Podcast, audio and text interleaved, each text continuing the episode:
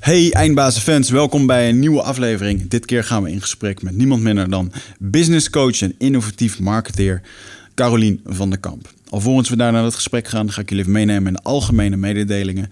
En als eerste wil ik jullie wijzen op de sponsor van deze show en dat is Nutrofit. Nutrofit is het bedrijf van mij en Michel. Ehm, wij hebben ons de afgelopen jaren flink ingezet om uh, de grootste leverancier van Europa te worden als het gaat om supplementen voor je brein, zogenaamde nootropica. En op het moment dat je straks een keertje op een podium wil staan, of je hebt belangrijke presentaties, of je hebt uh, dingen te doen die uh, de nodige uh, mentale aandacht vereisen, dan kan ik je zeker adviseren om eens een keertje te kijken bij onze afdeling Nootropica. De supplementen die, die specifiek gericht zijn om jouw cognitieve vaardigheden te ondersteunen, zoals denken, creatief, creatief zijn, in de flow zitten.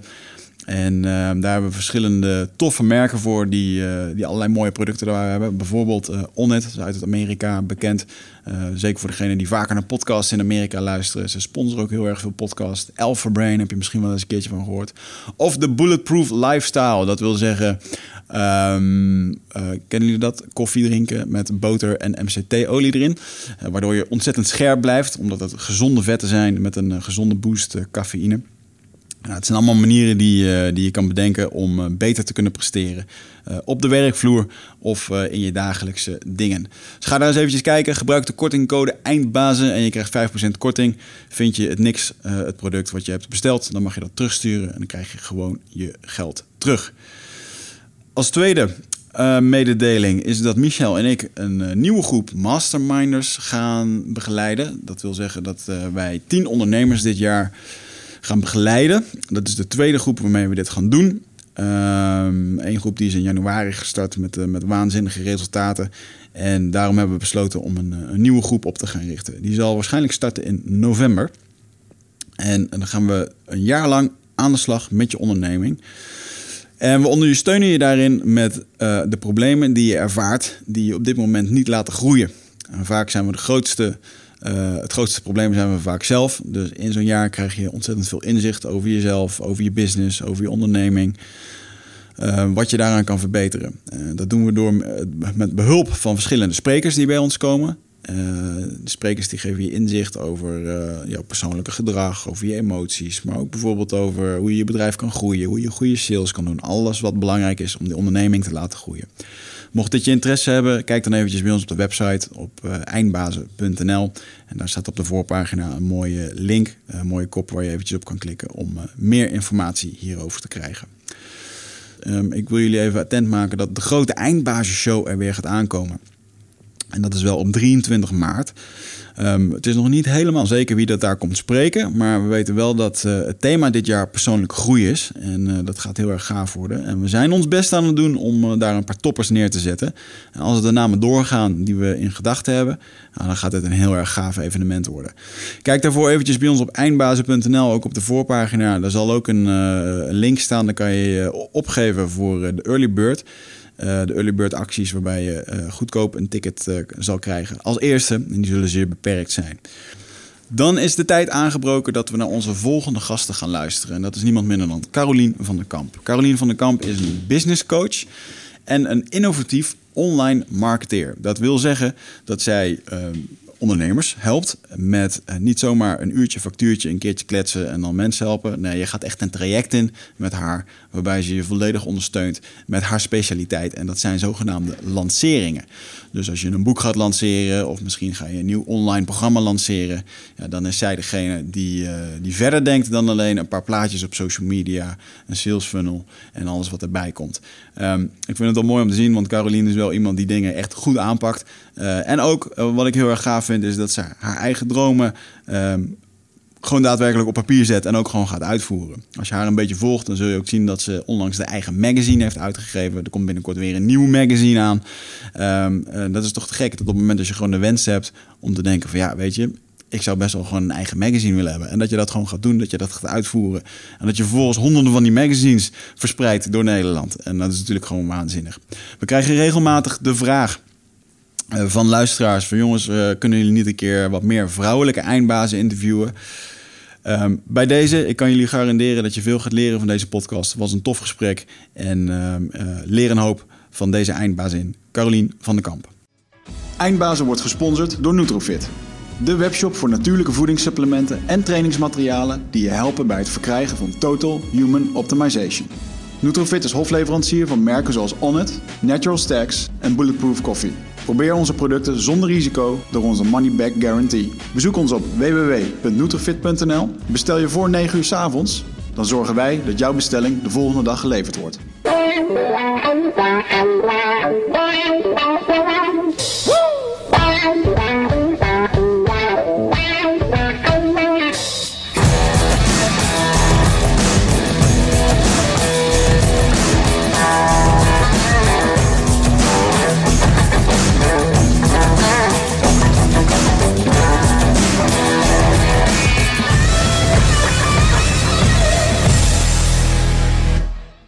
We krijgen de laatste tijd steeds meer vragen dat er meer uh, powervrouwen in de studio Ja, we schijnen wat uh, ondervertegenwoordigd te zijn in het vrouwelijk segment. Uh, ja, zijn... Ik denk dat het wel terecht is, die opmerking. Ja, hoe komt dat eigenlijk? Ja, weet ik niet zo goed. We hadden het in de voorbespreking, hadden we het ook even over de man-vrouw dynamiek en zo. En, um, ja, ik weet eigenlijk niet zo goed waarom wij enkel en alleen mannen te spreken hebben gekregen. Terwijl er ook genoeg, nou ja, inderdaad, dames zijn die daar op de onderwerpen waar wij in ieder geval bewegen, meer dan genoeg in de pap te brokkelen hebben.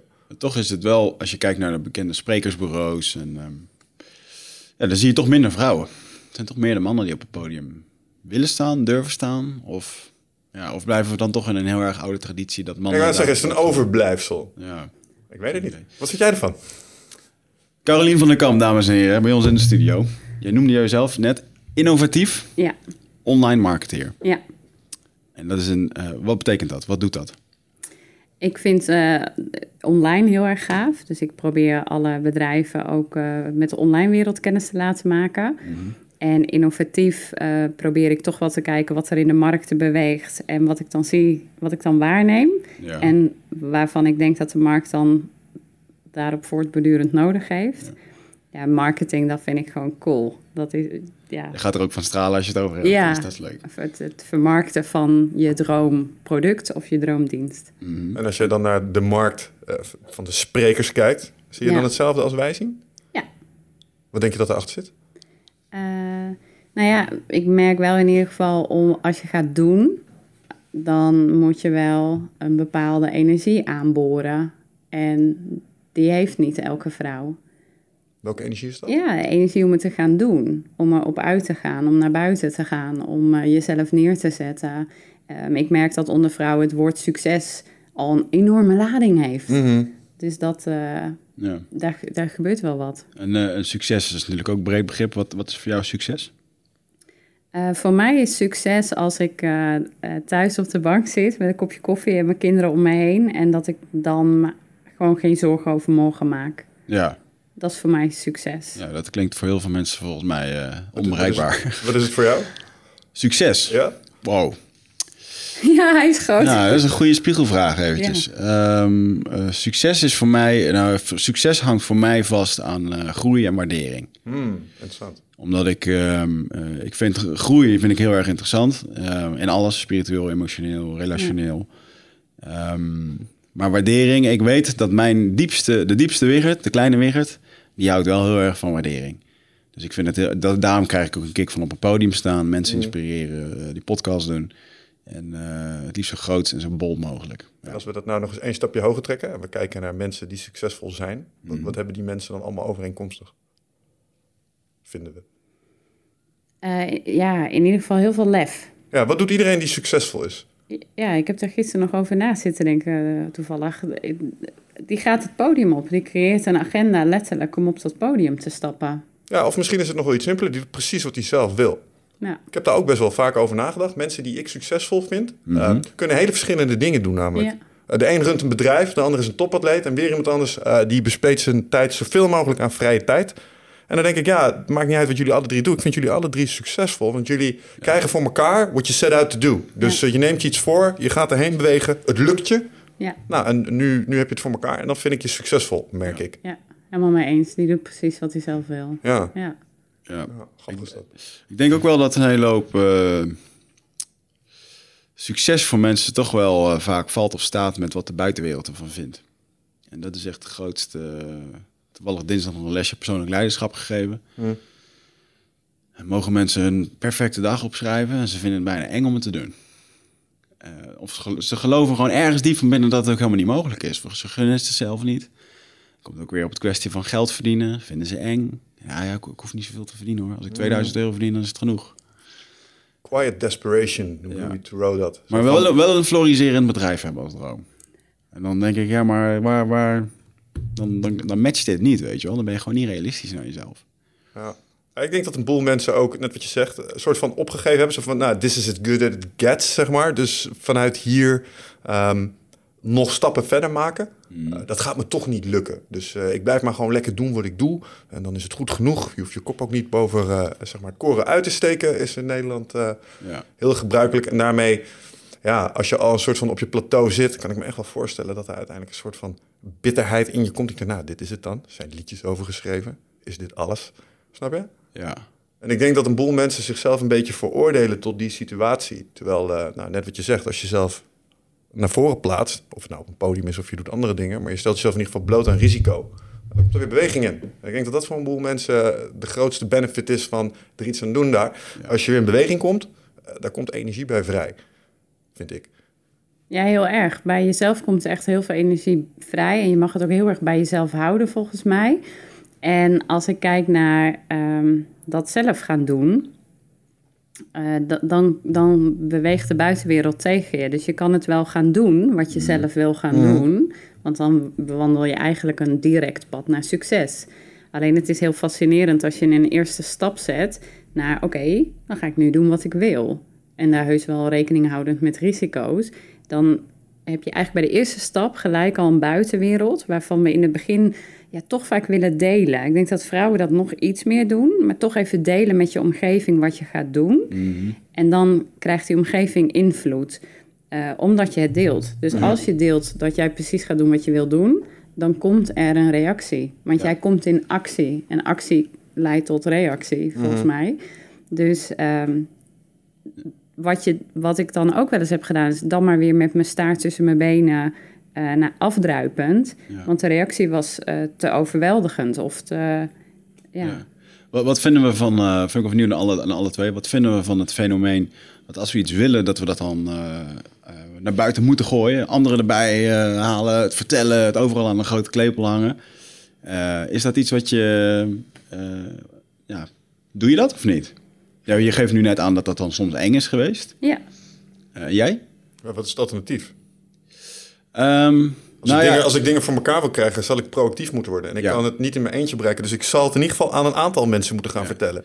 Eh, ik- zeg dit omdat ik ooit ehm, eh, de wijze woorden heb gekregen van eh, een stamhoofd van de Indianenstam. Die zei, als je je missie hebt gevonden, dan mag je daar niet over praten met mensen die er niet aan bijdragen. Dan verliest het zijn kracht. En ik zie dat heel erg veel bij natuurlijk de lessen of de, de, overal de evenementen waar we elkaar tegenkomen. Waar mensen, ja, we gaan het doen, ik ga het doen. En, en dan, dan wordt er wel wat geroepen. En er wordt wel heel veel geroepen. En dan zes weken later wordt er nog steeds geroepen. En over drie jaar wordt er nog steeds geroepen. Maar er wordt eigenlijk niet zoveel gedaan. En daarmee vind ik ook dat je... ehm, je je kan jezelf zo ontzettend pijnigen daarmee. Door, door continu maar dat, dat masker op te houden. Die binnenwereld wil echt wel. Maar de buitenwereld die verwacht er ook dan wat van. Ja, en het is een beetje een loopje waar je dan in komt. Ja, ik Dus ik, ehm, ik, ik ben er. ik, ik geef dan. Mijn advies is om daar voorzichtig mee te zijn. Inderdaad, inderdaad. Ja, waarom zou je het aan iedereen willen vertellen? Eh, want je, ehm, voor, wie, voor wie vertel je het aan iedereen? Is dat echt omdat het nut heeft en dat het je verder kan brengen? Nou, dan volg je netjes dat advies op. Of eh, zit je het gewoon eh, op social media alleen maar te vertellen en groot te maken, zodat de buitenwereld dat ervan denkt, maar zit je thuis met je zak nibbits eh, Ja. Voor te Netflix? Het cynische Ja. antwoord is voor de social brownie points. Zodat andere mensen jou beter waarderen. Ja. Dat is voor een boel mensen wel de reden om het te doen. Maar er zijn er ook een aantal die, die doen het met name om draagvlak te creëren voor wat ze willen. Snap je? Dus om het echt daadwerkelijk voor elkaar te krijgen. Dus er is een groot, daar zit een verschil tussen. Dat zijn twee verschillende categorieën. Maar die buitenwereld, dat vind ik wel interessant. Want jij zegt, je, je geeft aan, joh, ik heb natuurlijk ook geprobeerd. Ik bedoel, je bent inmiddels, ehm, nou zeker niet meer bij, eh, zeg maar, de startlijn. Eh, Nee. Ik bekijk je ook al een tijdje van een afstandje. Ik heb je leren kennen bij Michael Pilacek. Je doet vette dingen. Je hebt een eh, online business school. Je doet succesvol leiderschapsprogramma's. Je hebt een magazine uitgebracht. Dus iets zeg mij dat jij die frictie van de buitenwereld al eens een keertje bent tegengekomen. En- En ook getrotseerd hebt, want anders zat je hier niet, denk Ja. ik zo. Ja. Ehm, In wat voor situatie kwam je hier tegen? Vooral dat afdruipen, dat vind ik wel even interessant. Wat, wat ging daar mis? Ja, interessant wat Wigert net zegt. Want jij geeft aan misschien toch te veel van de missie opengelegd. Hmm. En ik vind een missie delen iets anders als zeg ik ga een magazine maken. Dat is de vorm. Ja. Dat kun je prima delen. Krijgen mensen, oh ja, er komt een magazine aan. Of is het niet ineens rauw op een dak. Maar misschien wel te veel van die missie hebben gedeeld. Want uiteindelijk is missie ook een gevoel... wat heel lastig is om te verwoorden. En alles wat je verwoordt... ehm, ja, daar, vind, daar komt eigenlijk eh frictie tussen.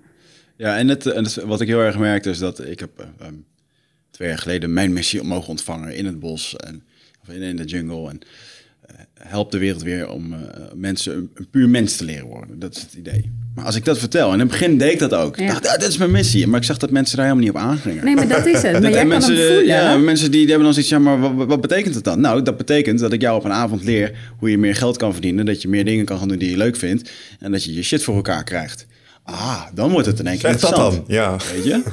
En dat is hetzelfde uh, met, met al die bedrijven die... Uh, wat is de slogan van Michael? Um, happy, an happy, uh, happy, happy world for everyone. Ja. Wat, super mooi, alleen iemand die op de bank zit, raakt dat niet direct, weet je wel. Maar op het moment dat er wordt gezegd, deze dag gaat je leven veranderen, je gaat dit en dat Ja. leren. What's in it for me? Ah, dat. En dat is denk ik wel een hele belangrijke. Wat, wat gebeurde er bij jou toen je je missie te opendeelde? Ja, veel, uh, veel uh, externe input. Niet per definitie positief. Nee, heftig. Heftig, Ja. ja. En, en nog steeds hoor. Ik merk dat er nog steeds van de week uh, een post ik iets op LinkedIn en dan staat er, uh, dan ontstaat er veel. Ja. En het is dat ik nu oké ben. Uh, dus ook als ik het uh, kan dragen en gewoon kan kijken, jeetje, wat gebeurt hier nou? Dan is dat veel makkelijker om, om eigenlijk weer naar je neer te leggen of om even terug te spiegelen of om te kijken, oh, wat is dat toch wat mensen waarnemen? Kun, kun je eens concreet worden? Wat, wat, wat help je dan de wereld in en wat voor een soort respons komt daar dan op terug? Ja, ik had een uh, post geschreven op LinkedIn en daarin uh, gaf ik aan van, nou, ik heb in mijn business school uh, eigenlijk gehad over welke social media kanalen er zijn. En een klant vroeg mij, welke doelgroep zit nou op welk social media kanaal? Dus ik schreef in die post, um, eigenlijk ben ik bang voor LinkedIn en voor de mannen impact die zich daar bevinden. Dat kwam eigenlijk voort uit een, uh, iemand die ik heel erg bewonder, Celine Charlotte. Zij uh, had een prachtige post en filmpje geschreven en daar gingen een paar mannen echt hard op in. En dan ga je naar dat meisje en coachen en uh, dat verkleiningjes en nou, nasty vind ik dat. Ook het bijzonder dat mannen daar de tijd voor nemen om dat op internet te gaan schrijven. Ja. dat geeft dan ook wel weer wat aan wat voor niveau dat dat dan wel is. Maar, Zeker. Ja, Alleen dat niveau eh, is er ook. ja. Dus die zijn er wel degelijk. En ik schaf, schreef op eh, in die post van, nou, ik heb eh, eigenlijk LinkedIn laten liggen. Ik laat me een beetje intimideren door mannen met pak. Maar ik heb een heel mooi magazine en ik heb daar eigenlijk wel hulp bij nodig. Dus misschien wil iemand daarin investeren, misschien wil iemand daarin adverteren. En wat er toen ontstond, uh, ik, kreeg, ik heb echt meerdere mailtjes gehad van uh, één vrouw zei ook, waarom ga je niet in je kracht staan? Je haalt jezelf zes keer naar beneden en uh, hoezo schrijf je dat? Ik heb je alles meegemaakt en je hebt toch al succes gehad? En daaronder van, nou volgens mij mag je zelfbeeld wel eens veranderen. En ja, dat vond ik fascinerend omdat ik hem juist vanuit een ik ben helemaal oké energie had geschreven. Maar puur zo kijk ik naar LinkedIn. En wat zonde, want ik moet gewoon zeggen wat ik wil hebben. Mm -hmm. En daar ontstond, maar wel mooi, want het grappige is dat door zo'n post te schrijven, de conversie, het bereik enorm is. Ja, ja. Geeft reuring. Controverse, hè? Ja. Dat, dat doet het altijd goed, ja. Ja, en, en, uiteindelijk is het natuurlijk ook wat iemand daar schrijft. Ja, goed, je maakt gewoon iets los in diegene. Ja. En, en het is niks persoonlijks, het gaat gewoon over... Uh, ja. Nou, en wat ik ook nog wel eens merk met dat soort dingen. Uh, waarschijnlijk schreef jij het in een bepaalde toon in je hoofd. Weet je wel, je zegt net helemaal vanuit goede energie. Dus ik schrijf misschien zelfs, maar ik vind die mannen met pak een beetje intimiderend. Knipoog, zeg maar. Ja. Maar iemand die dat leest, die hoort het jou niet zeggen. Die Exact. interpreteert dat. Dus Ja. daarmee druk jij precies op, zeg maar, de Achilleshiel bij die desbetreffende persoon. En die ah, al dat oude trauma gaat weer aan. Ja. En die gaat vervolgens leeglopen tegen jou. Ja. En dat is wel interessant. Ja, Ja, en, en daar ben ik dus kick-ass goed in. schijnbaar. maar dat is soms heel heftig. Ja, kun je dat een beetje um, reguleren voor jezelf? Dingen die op die manier uh, naar jou toe of over het werk wat je doet worden gepost online? Nu wel, ja. ja. Voorheen niet. Nee. nee. Wat, gebeurde er dan? Eh, nou, ik ben in een hele korte tijd bijna 20 kilo eerst weer aangekomen, omdat ik eh, online succesvol werd. Ja. Eh, en dat, mijn succes was eigenlijk dat ik 30 kilo was afgevallen. Maar, Dus ik val 30 kilo af, ik zet het online, mensen geven me stress en ik ga weer aaneten. maar, maar even, je bent, daar ben je mee begonnen, toch? Je bent on- online eh, met gezondheidsprogramma's. eh, Ja. Ja, hè? ja, Je was een van de eerste, eh, ja, hoe noem je dat? Online diëtisten of eh, ja trainers? ik ben niet officieel diëtist. Ik heb train hormoonfactoropleiding gedaan van Ralf Moorman. En ik wilde vrouwen graag die eh, veel stress hadden leren hoe ze dat eh, ja, aan konden pakken in combinatie met voeding, omdat stress vaak een dingetje is. Hoe lang is dat geleden dat je dat deed? Eh, ik ben daar vier jaar geleden mee begonnen. Moet je kijken wat er in vier jaar kan gebeuren. Hmm. Dat is wel goed. We zijn ongeveer tegelijkertijd gestart, realiseer ik me ineens. Ja, ja. online. Hè. Daarvoor deed ik wel al eh, vanuit de tuin, letterlijk in een tuinhuisje, gaf ik in een praktijkadvies. Maar online ben ik ja, vier jaar geleden ongeveer begonnen. Ja. Je had het net even over ehm, LinkedIn en ehm, dat daar een bepaalde cultuur heerst die een beetje afschrikt. Wat, wat specifiek zeg je, eh, wat je intimiderend vindt als je zegt mannen in pakken, zeg je eigenlijk iets anders. Een bepaald type of een bepaald bedrijf met een bepaalde cultuur. Eh, wat, staat je daar precies in tegen? Eh, wat ik daarin tegenkom is, is de dominantie die ik intimiderend vind. Hmm, Ja, interessant. dat, dat, is, dat is toch wel dat vrouw-man eh intimideer, ja, vind ik intimiderend. Maar is het wenselijk? Want we hadden het voor de podcast hadden we het even over de man-vrouw dynamieken. Eh, we, we hebben hier de stelling neergelegd eh, dat eh, de mannen tegenwoordig een beetje mietjes zijn. Dus we hebben zelfs de term pussification er even bijgepakt. En toen zeiden we ja, en ergens is het wel zo. Aan de andere kant vind ik dat ook niet een hele mooie trend. En nou, dan komen we hier even op het onderdeel mannen inpakken. Maar het is toch ook wel weer een component waar je mee worstelt dan. Hoe, zit dat? Ja, ik denk dat, dat elke vorm een, kan doorschieten. Iets wat te is. Dominant is prima, maar te dominant... die is een beetje kort door de bocht, maar dat is wel hoe ik het zie. Dominant is prima. Leiderschap, eh, we- weten wat je wil.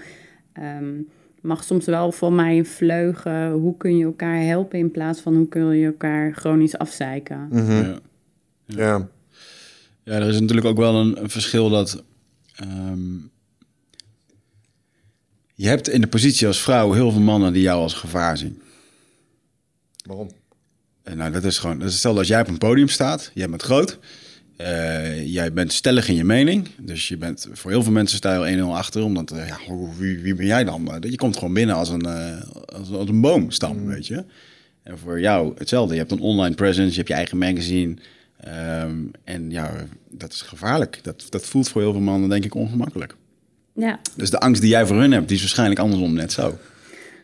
Cool. Ja, Ja, Nee, ja, ik zat net nog te denken aan iets dat het, dat het mij opvalt. Dat als je het dan hebt over de mannen in pakkencultuur, dat ehm, met name de subtop gasten, dus de, de nog net niet eh, opperapen, Ja. die, die manifesteren zich met name zo. Want die zijn nog heel erg druk met een positie zoeken binnen die eh, boom. En de gasten die helemaal bovenaan zitten, die zijn vaak super relaxed. Ja, nee, dat is ook. Want ik krijg, dat is wel cool. Want ik krijg dan van mannelijke vrienden gewoon appjes van... eh, oh, je bent goed bezig. Of dan krijg ik persoonlijke berichtjes van... eh, ik volg je vanaf de zijlijn, eh, super trots. Weet je, dat die mannen zitten daar ook wel Ja, op de achtergrond. Of krijg ik even een mooie quote of zo, s ochtends. Eh, vergis je daar niet in een aantal mensen dat meekijkt vanaf de zijlijn. Ja, Daar verbaas ik me iedere keer het meest over. Ik denk dat we heel veel interactie hebben en op social media wordt het steeds meer. Maar eh, de opmerking van, eh, ja, want ik eh, volg jou wel. Op je, en dan vragen ze dingen over drie jaar geleden. Een soort van die inside jokes, weet je wel. Vergeten.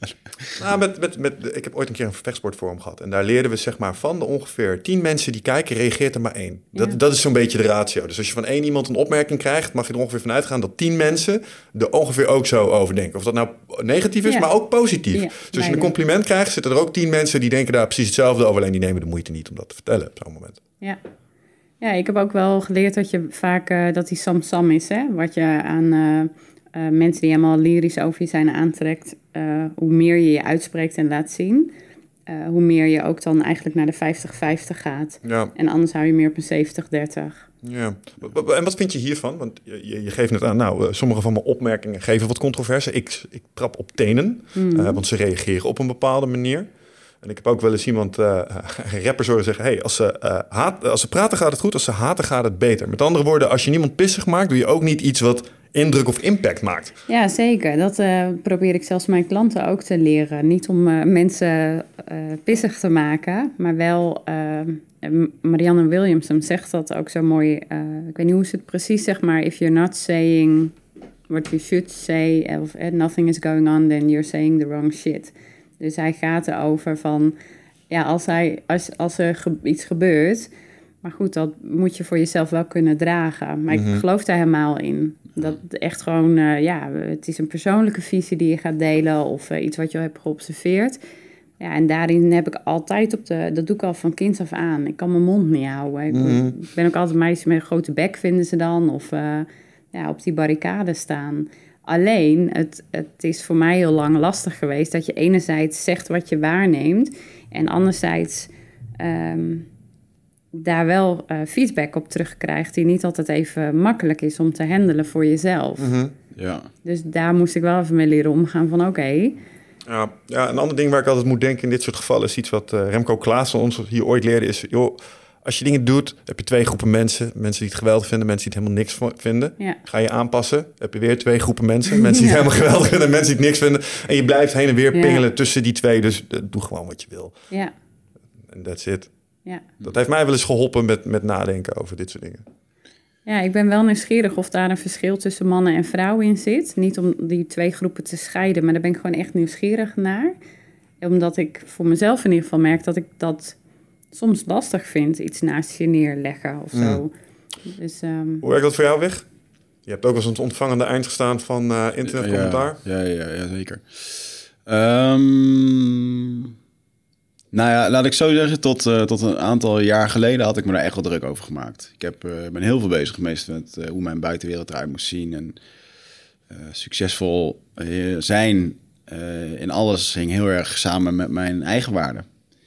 Dus waarom ga je om tien maanden op kantoor slapen? Daarom, ook al was ik helemaal overtraind, ging ik wedstrijden doen in het buitenland. En dan was geen wijze keuze. Voor mijn lichaam niet, voor mijn portemonnee niet en voor de prestaties niet. Mm -hmm. Um, dus daar zit een bepaalde disciplinaire vorm in die ook een hele masochistische kant heeft. Eigenlijk is dat gewoon een metertje wat heen en weer gaat. Uh, en op een gegeven moment werk je jezelf daarmee gewoon de, de, de vernieling in. Ja.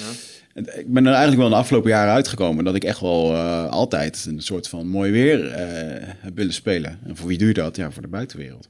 Okay. En um, de afgelopen jaren heb ik echt wel ehm, ja, mogen ervaren dat ook al, ook al zou dit nu zou eindbazen morgen stoppen, zou ik ophouden.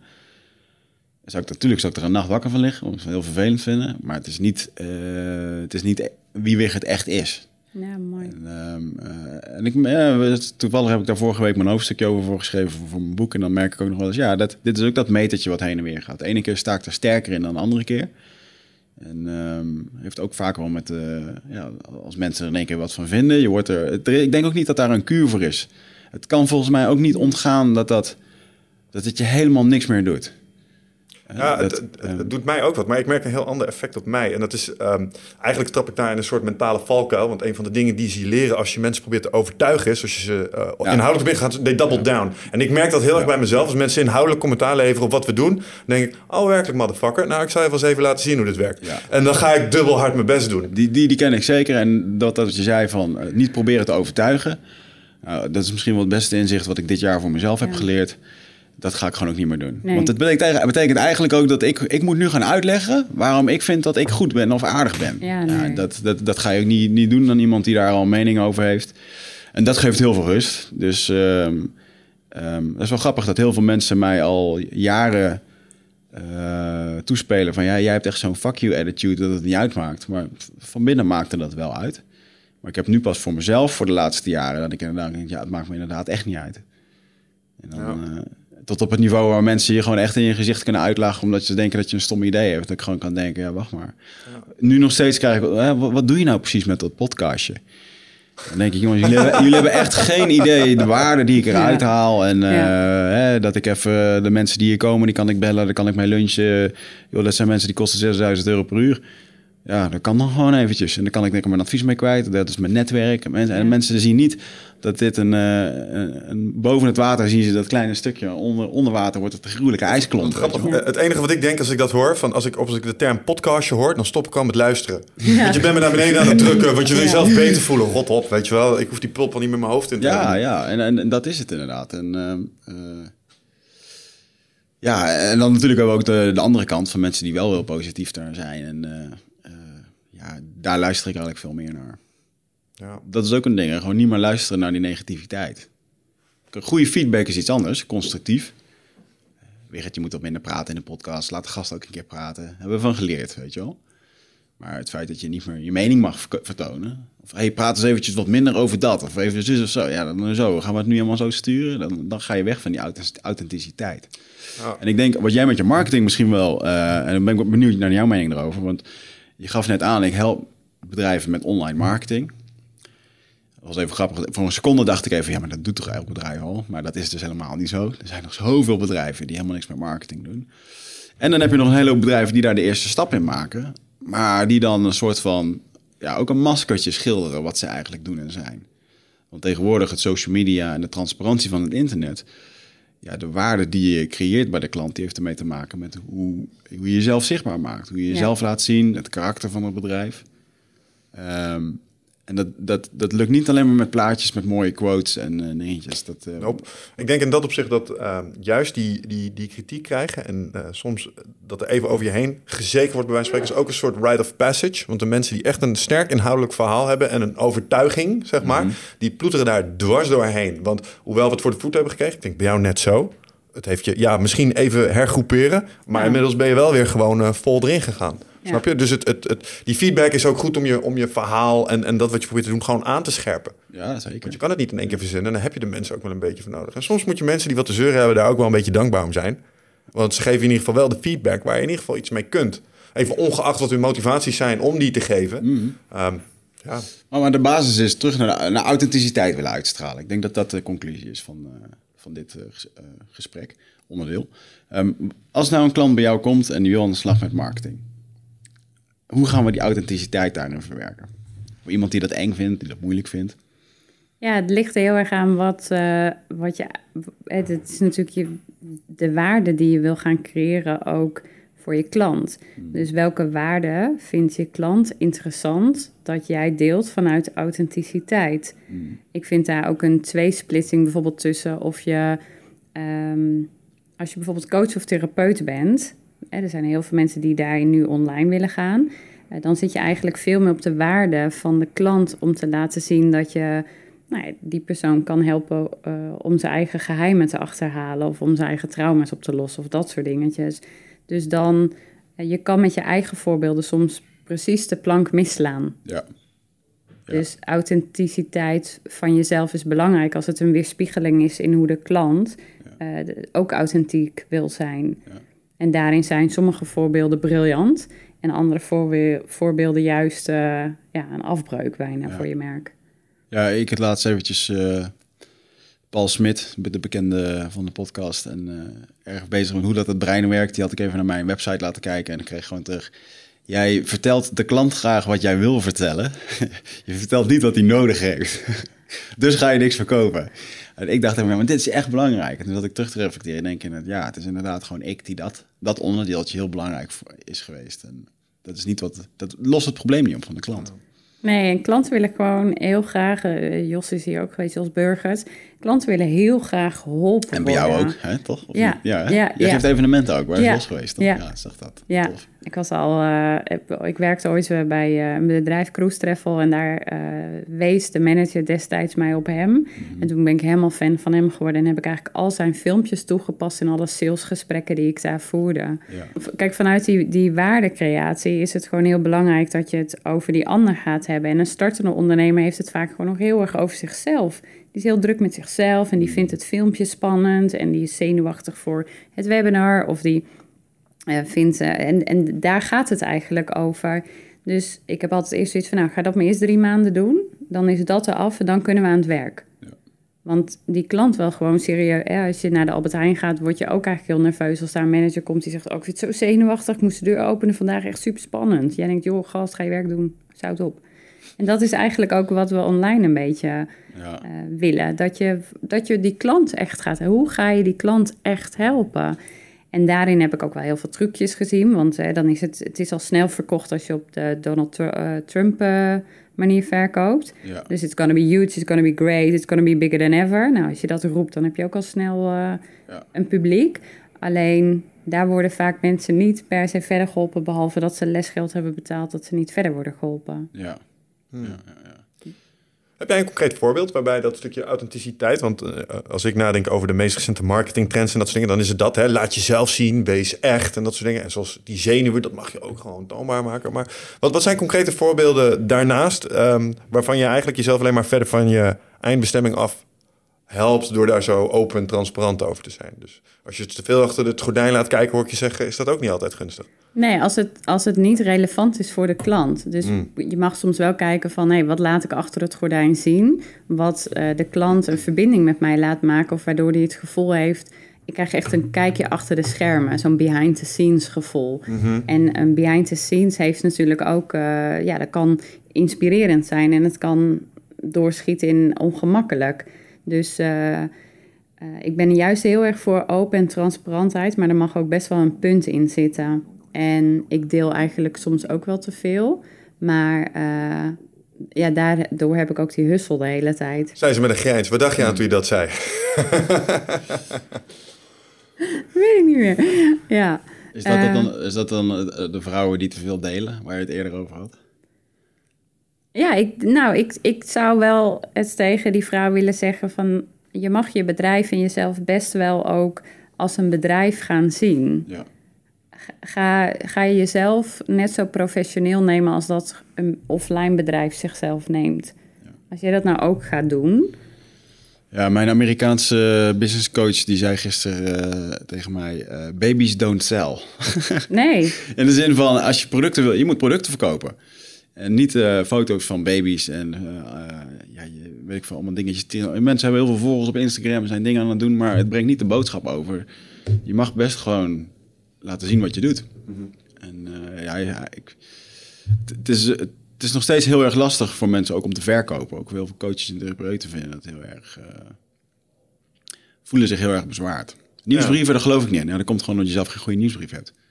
Als ik echt een goede nieuwsbrief typ van mezelf, vind ik het leuk om te versturen. Daar ben ik trots op. Dan heb ik echt het idee dat mensen daar naar, naar, naar, naar kijken. En dat is ook zo, anders geven ze zich er niet voor op.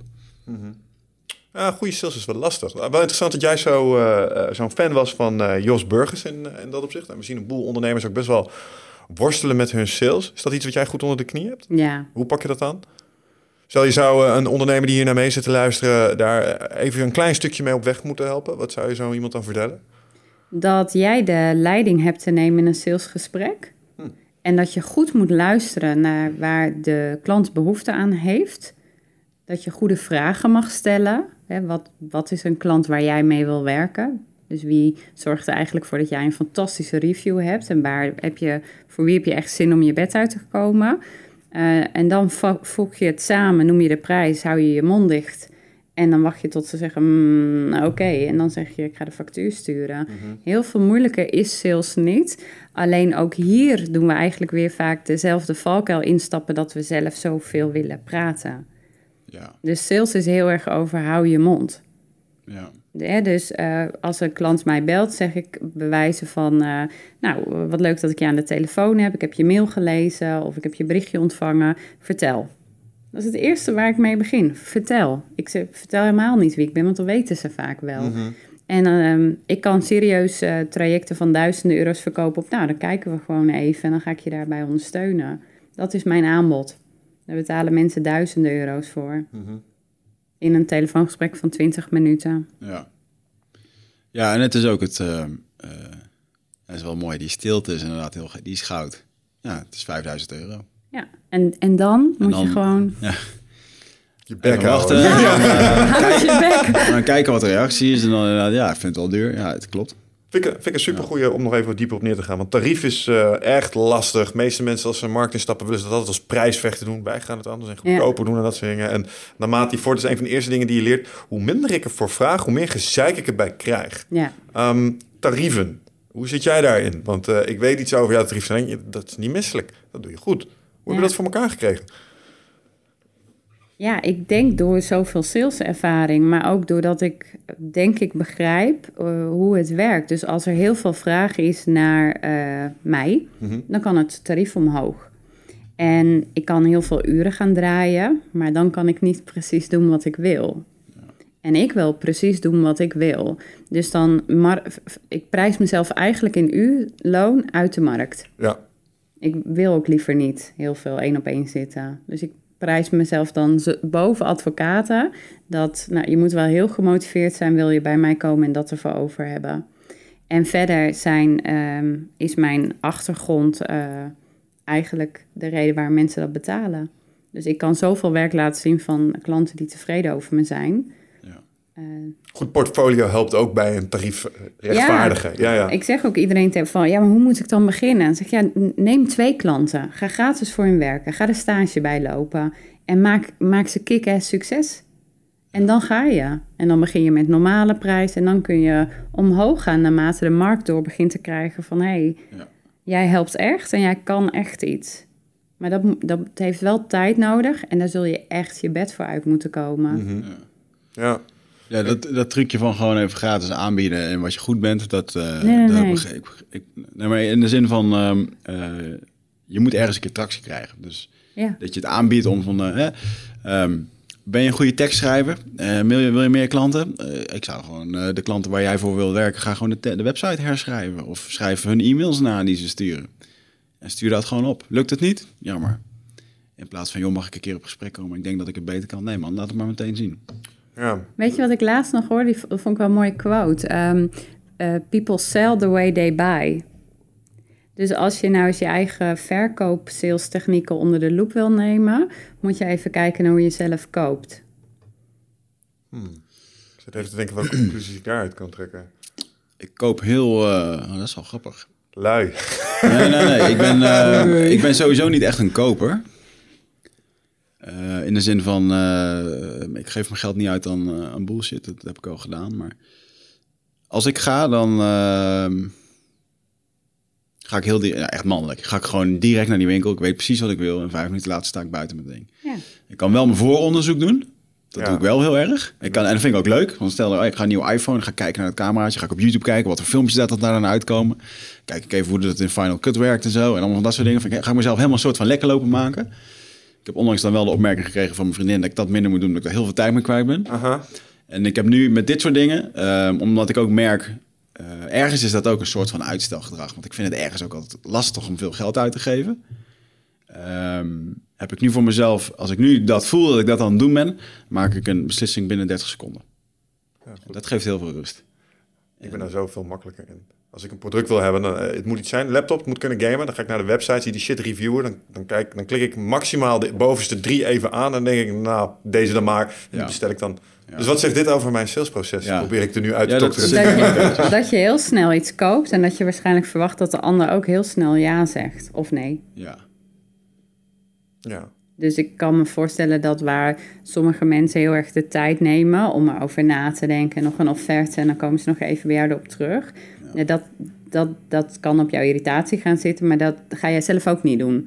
Jij zal eerder gewoon de telefoon pakken en dan zeggen: Hé, hey, Caroline, ik hoorde dat je wilde komen. Lalalala. Mhm. Dus die weg. ja, ik denk dat dat wel klopt, ja. ja. Maar dat betekent niet dat iedereen zo koopt.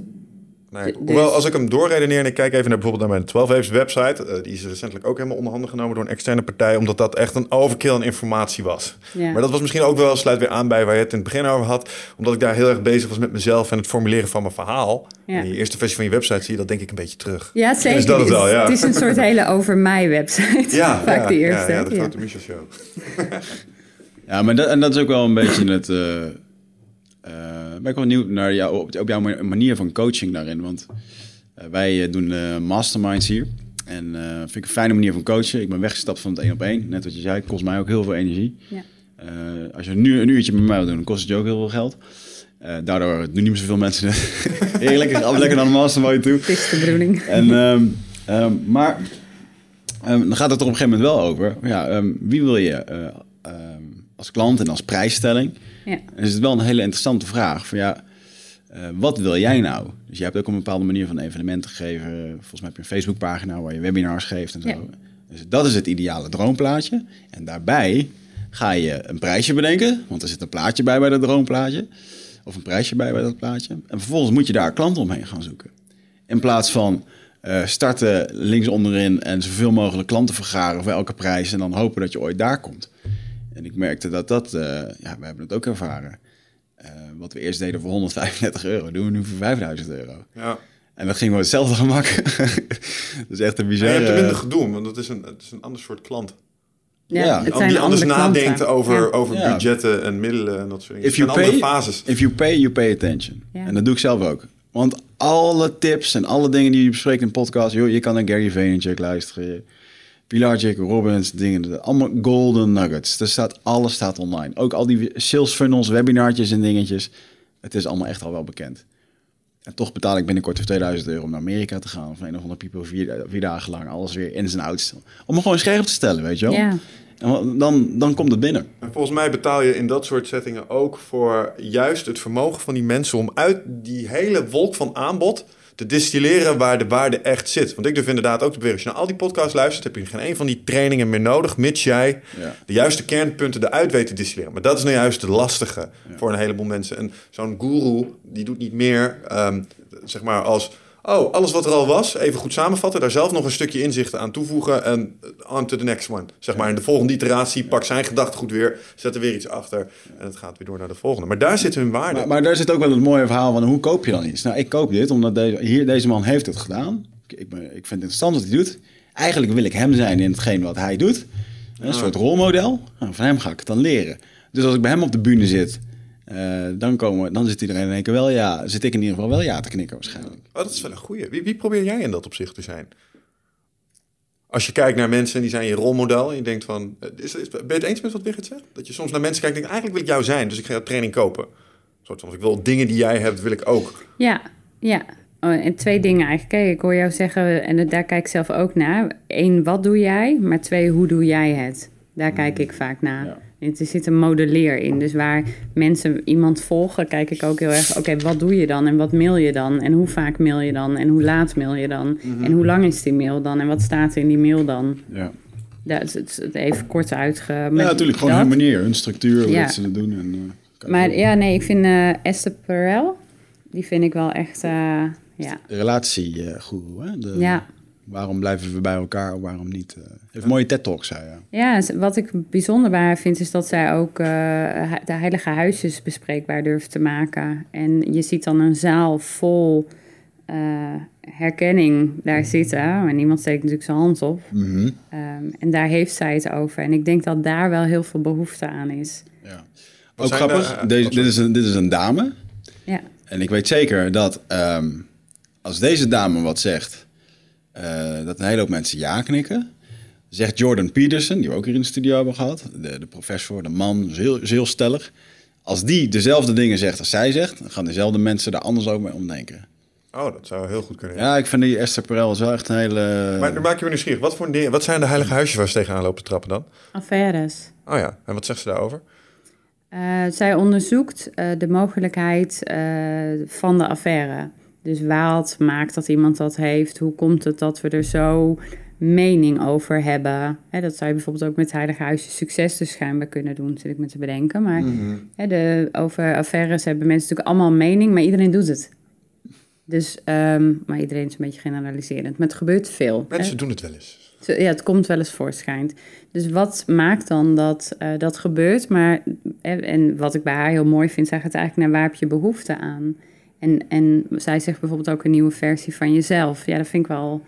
Oh ja, dat vind ik mooi dat daar ruimte voor mag komen. Ja. Het, het, het doel, ik vind dat zij heel erg stuurt naar authenticiteit en een relatie. Ja. Eh, en een, zij is ook Amerikaans, hè? Dacht ja. ik. Nee, nee, nee, ze komt uit België. Oh ja? Ja, Oh. Dus ze spreekt Nederlands. Uh, ik had helemaal het idee. Ze laatst was ook een keer in Nederland op televisie. dacht ik, ah, we moeten er in een studio, want ze is nu in Nederland. Maar, ja. Nee, maar dat betekent dus dat waar, ja, kunnen. Ja. Maar, um, Wat uh, grappig, want ik denk dat dus ook als ik zo iemand zie. Ja. En ineens, ik kwam haar tegen. En toen dacht ik, oh fuck, die moet ik... En toen zag ik haar bij één um, talkshow. En toen bij de andere. En toen TED Talks. Op een gegeven moment zie ik dat... Nee, die is out of my league. Oh ja, ja. Ja, voor je magazine. Nee, maar super. Ik vind het gewoon grappig dat je dan denkt... Oh ja, dat is een... ja. Nou, tip daarover. Wij hebben meerdere malen gedacht, uh, die is out of our league. Maar ze zijn uiteindelijk allemaal komen opdagen. Ja? ja? ja. Via LinkedIn bericht. Ja, ja, gewoon LinkedIn bericht sturen. De meest moeilijke, meest grote namen zijn op de meest makkelijke manier binnengekomen. Oh, cool. Ja, is echt, uh... ja, mensen waarvan... Uh, de eerste waarbij we dat hadden, dat we het eigenlijk niet zo goed konden geloven... was bijvoorbeeld een David Allen. Gewoon een bericht gestuurd op LinkedIn. Dag meneer Allen, we hebben een podcast. Lijkt u het leuk om langs te komen? Ja hoor, we komen graag een keer langs. Oh, oké, nou dat was makkelijk. ja. Ja, die, die commandant van de commandotroepen vond ik ook wel leuk. Want we wilden eigenlijk gewoon een commando in de studio.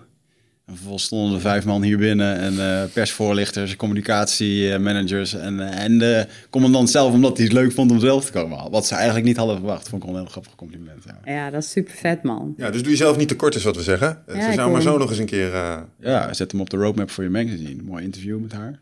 Proactiviteit is de key. Maar, maar dan ook, ook zij um, is wel heel erg op de authenticiteit binnen een relatie en binnen een persoon. Ik denk ook wel dat... Um, je vergelijkt het al snel met de Amerikaanse markt. Ik zat laatst keer Dr. Phil te kijken, zo'n filmpje op YouTube. Toen dacht ik, oh, Nederland is zo, zo anders dan Amerika. Dr. Phil uh, krijg ik wel echt jeuk van, hoor. Ja, man. Ja, ik, dit ging over een meisje van 15 die... Uh, uh, die had zelf aangevraagd om bij Dr. Phil te mogen zijn. Want uh, hij moest haar moeder eens eventjes wat tussen de oren spelden. Die moeder had haar uit schuldgevoel zo erg verwend. Zij kreeg dus een, uh, nou, gewoon een salaris van 2500 dollar per maand. En dat had ze nu dan ingekort. Nou, dat vond ze niet kunnen. Was het niet mee eens. Want haar moeder had haar zo opgevoed. Uh, dus daar moest ze nu ook de consequentie voor dragen. En het kon niet zo zijn dat ze nu in één keer... Uh, ja, ze reed ook met, alleen maar met Uber XL. Zelf kon ze niet koken. En op een gegeven moment uh, nou was dan de conclusie van... joh, wat zou je graag willen dat je dochter doet? Ja, ik vind eigenlijk dat ze moet werken. Het meisje barst in tranen uit. Werken? ik ben bang dat ik dan dood ga. En gewoon helemaal bang van de buitenwereld, weet je wel. En dan, uh, die wilde een auto van drie ton voor de 16e verjaardag. Als ik kreeg er een van anderhalf, was het, was het gewoon ontevreden over. Ja. Extreem geval. Maar ik denk wel dat als het gaat omtrent... Uh, uh, het deed me even herinneren aan The Perfect American Life. Ja. wat zo'n ontzettende druk is. er is een, een gebruik volgens mij in Amerika... dat de verlovingsring moet 30% zijn van je jaarsalaris.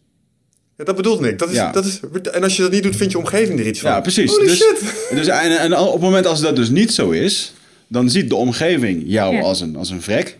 Ja. En uh, nou ja, dus jaar, jaarsalarissen kunnen verschillen. En um, ja, dat zou dus betekenen dat er straks iemand een ring met uh, van 50 of 60, 70 of 90.000 euro rondloopt. En dan, ja, uh, maar en stel nou dat die ring 5000 kost. Waarvoor de meeste Nederlanders nu al hun oren gaan klapperen van 5000 voor een ring. Weet je? Um, en dat, dat, dat zijn zulke verschillen, joh. Maar dat, dat, uh, ja, als dat dus niet gebeurt, dan is er dus een familie die er naar kijkt. Allemaal vriendinnen en dingen. En, uh, en dat, dat heb je weer die buitenwereld die daar gewoon een baksteen van 100 kilo boven op je schouders ja. ligt. En in dat perfecte Amerikaanse plaatje is weinig ruimte voor minnaressen of minnaars over het algemeen. Ik denk dat daar wel echt een, uh, een ernstig taboe op heerst. Ja, je hebt natuurlijk een uh, gelovig, uh, gelovige kant. Ja, ik denk dat dat allemaal uit het christendom voortkomt. Ja hoor. Denken aan een ander is al vreemd gaan in het christendom. Nou, en dat is wel mooi, want zij stelt dat inderdaad ook ter discussie. En dat is natuurlijk ook misschien wel voor ja, mijn kinderen, die zijn wat jonger. Ja, je krijgt, die hebben hele andere toegangen. Mm -hmm. Die had ik niet. Ik had geen WhatsApp. Weet je, dus die toegangen, die, uh, wanneer ze iets vreemds gaan. Ik denk dat het wel mooi is om uh, dat dat bespreekbaar gaat worden. Hoe, hoe, hoe, bedoel je dat precies? Omdat ze meer toegangen heeft, zijn er meer omgangsvormen die misschien. Nou, we, als, we, we, bespreken vaak helemaal niet wat we willen. Weet je, da daarom zei ik, vrouwen zijn een beetje ongeleid aan het worden. En mannen zijn een beetje in de war. Heel erg uh, niet voor iedereen. Um, er gebeurt veel. Mm -hmm. En daardoor uh, weten we allemaal niet zo. We, we vinden het erover praten heel erg lastig. we, aan de ene kant heb je uh, van de hashtag MeToo. Er komt een beweging op gang. Uh, hoor, zie wat er is gebeurd. Aan de andere kant is het, ja, moet je dan alles aangeven wat je wil? Is het niet juist eh, de verleiding ehm, dat je niet weet wat er gaat gebeuren als je met elkaar bezig bent. Waar zit dat dan? Waar ontmoet je elkaar dan? En ik geloof dat het goed is dat er nu eens gepraat gaat worden. Bij mij thuis werd in ieder geval vroeger gewoon niet gepraat. Het was ruzie, was heftig. Dan kwam je binnen, zei je koffie, ja goed. En dan, ging je, dan was het klaar. Ja. Dus er zit nog wel een nuanceverschilletje in praten. En waar vrouwen in ieder geval helemaal niet zoveel... We, we zeggen veel hoor, maar het is niet altijd wat, we, wat onze behoefte is. Wat is je behoefte? Ehm, eh, in je relatie, in je bedrijf, met je klanten. Eh, vrouwen, mijn klanten zijn er ook heel goed in om van alles te vertellen, maar dat is eigenlijk helemaal niet waar ze behoefte aan hebben. Ja. En daarom is het goed dat iemand meer op die bühne gaat staan en het daarover heeft, zodat dingen bespreekbaar worden en we daar eens over na kunnen gaan denken. Ik zie dat bijvoorbeeld bij influencers op social media ook. Die laten dan bijvoorbeeld zien van, eh, oh kijk, zij stuurt mij een berichtje dat ik een kutstem heb en dat ik eh, eigenlijk gewoon offline moet. Daarmee laat je aan anderen veel meer zien. Die stemmen hebben we nu allemaal gekregen van kijk, dit gebeurt er achter de schermen. En zo'n Esther Perel is iemand die dingen durft te zeggen die de maatschappij dus niet zegt. En het is alleen al goed dat wij het er misschien even over hebben, erover nadenken. Tuurlijk, er is heel veel grijs gebied. Iedereen heeft zijn eigen grenzen en wensen. Helemaal goed. Uh, maar het, het, mag er wel eens over, wel over gaan, want het is aan de hand. Ja. En als zo iemand dan op de bühne staat, dat vind ik inspirerend. Want er zit een golfbeweging in. Ja, ja, is mooi. Wat waren andere heilige huisjes waar ze tegenaan loopt te beuken? Nee, dat, is, dat, dat vind ik uit, ook ja. weer goed van haar marketing. Dat is haar... Uh, het ging even over, we kwamen hier op over rolmodellen. Van wie ja. zei, uh, zijn er nog andere die, uh, waarvan je denkt van wauw, die doen het goed? Ja, nou ja, Michael Pilarczyk vind ik natuurlijk dat het, uh, ja. daar ben ik fan van. Die ja. doet het enorm goed. Ja. Dat, dat, delen wij. Die, ja. Die pakt het gewoon zo professioneel aan. En die is zo consistent. En die bouwt zo goed. Maar ik heb ook wel tegen mezelf gezegd dat ik me ook niet per se zoveel meer wil vergelijken met mensen zonder kinderen. Oh, dat is interessant. Hmm. Hoezo? Ja.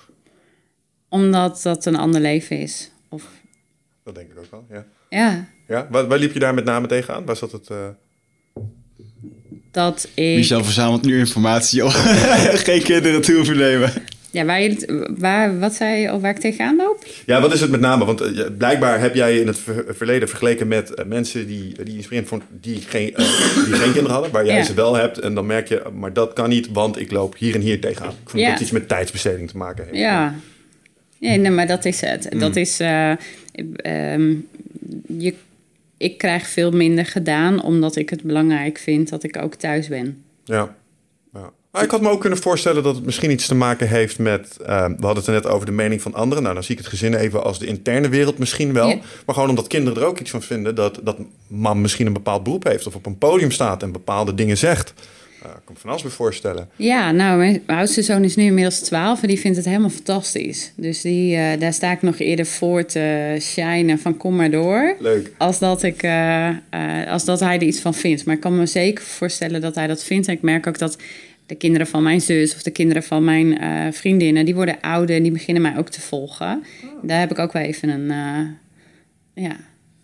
Maar die zijn toch leuk, flexibeler kinderen. En uh, ja, eigenlijk de ouders zijn wat stugger vaak. Die zitten Hmm. gewoon nog meer in de oude wereld, waar internet toch nog steeds, het is er al even, maar nog steeds als een nieuwe wereld wordt beschouwd. Waarbij sommige ondernemers dus letterlijk zeggen: uh, nee, wij doen nog niks online.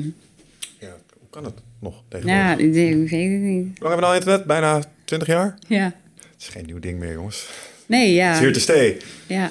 Ja, ik denk ook dat je er niet aan uh, ontkomt. Ook al ben je helemaal niet online aan het verkopen. Dus ik heb uh, ja, regelmatig als dit soort seminars geven... dan de therapeuten die gewoon... ja, ik wil echt graag één op één blijven werken, vind ik belangrijk. Ja, prima. Uh, juist dan moet je toch online die klanten gaan werven. Ja. Het heeft er niks mee te maken dat je alleen maar online uh, les aan het geven bent of zo. Nee, ik werk heel veel samen met een uh, therapeute. En zij gaf gisteren ook aan dat de klant had gezegd... joh, ik woon echt best ver weg. Kan ik niet uh, via Skype sessies met jou doen? Dus dat gaat ze nu proberen. Um, maar alleen dat al. Ja. En het is, natuurlijk heeft het niet de uitwerking. Natuurlijk moet je als je een opstelling doet iemand bij je hebben. Maar, je, maar dat eerste gesprek kan ook al online. Ja. Je kan heel veel meer mensen bereiken. Andere mensen bereiken, nieuwe mensen bereiken. En om meer geld te verdienen zul je andere mensen moeten bereiken. Ja. De mensen die moeiteloos zeggen: Oh, maar ik betaal voor een sessie met jou uh, zoveel. Want dat wil ik. Maar die zitten niet per se allemaal in de plaats waar je woont. Zit jij eh, vaak in je hoofd? eh, neem je heel veel informatie tot je video's, podcasts, boeken? Eh, nou, voel je niet schuldig, dat doen heel veel mensen natuurlijk. hè, maar vaak zijn we op zoek naar antwoorden.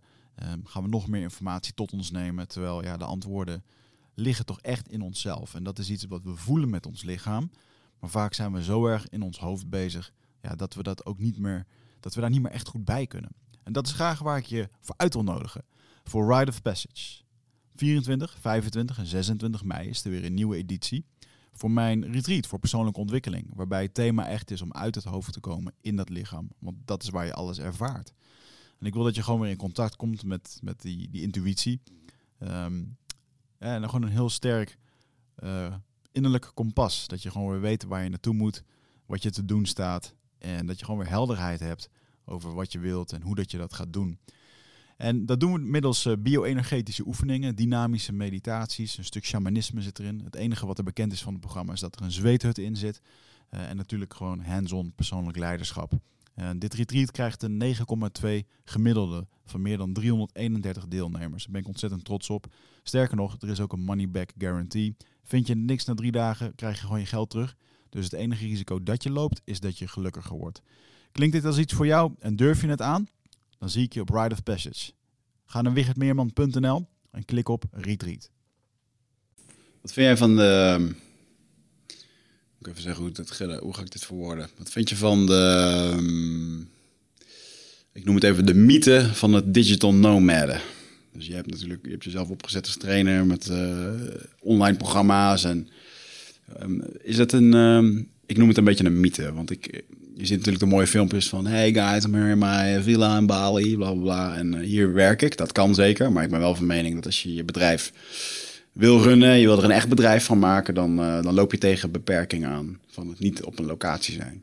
Ja, ja. ja ik, ik geloof daar niet per se in, in het digital nomad eh, leven. Maar dat is ook omdat ik het niet leef, dus Ja. ik weet het niet. Eh, ik geloof wel dat in de basis mensen heel erg geholpen willen worden. Ja.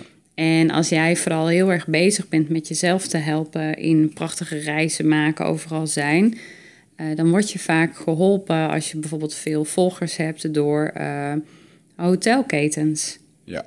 ja, op die manier, ja. Hè, dus je, je haalt ergens je eh, geld vandaan wat de levensstijl mogelijk maakt die je hebt.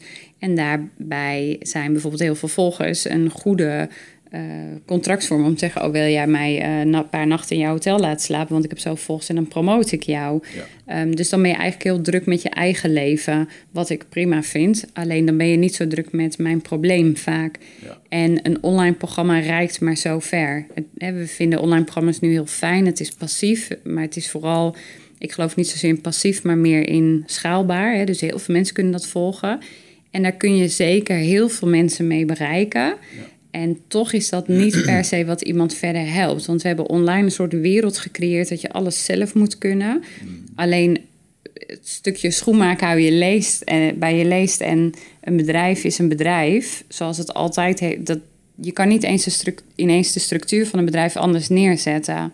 Ja, Een bedrijf heeft een, net als dat jij zegt met de apen, heb jij het wel eens apen, heb je het wel eens over?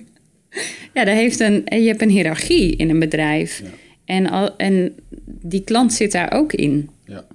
En als je dat op gaat schudden, zitten daar ook schutjes. Ja, het is niet zoals je eh, twee jaar digital nomad gaat zijn... dat je dan terug naar gaat naar Nederland... dat het hier de, de business in één keer eh, floriseert. Nee. Hoe Kijk, je, bent, je bent dan vaak zelf op zoek naar rust of ruimte of jezelf Ja. of lekker buiten spelen. Wat prima is, alleen dan ben je voor mij vaak niet zo druk. Terwijl als ik jou 5k ga betalen om druk met mij te zijn en jij zit de hele dag in het buitenland, Ja, ja ik ben het met je eens, ja. Ik denk dat een hele hoop eh, natuurlijk de 4-hour workweek volgen. En, eh, Nou ja, wat ik dus geniaal uit de 4-hour workweek vond, is dat die gast gewoon zegt: Ja, je werkt natuurlijk wel gewoon 80 uur, maar eh, die andere 74, 76 uur doe je wat je leuk vindt. ja. Ja. Ja, Ja, ja, ja, ja. Marketing, Ja. geniaal. Je verkoopt een prachtig zinnetje, de 4-hour workweek. En tuurlijk is hij van het delegeren, elimineren, nadelen.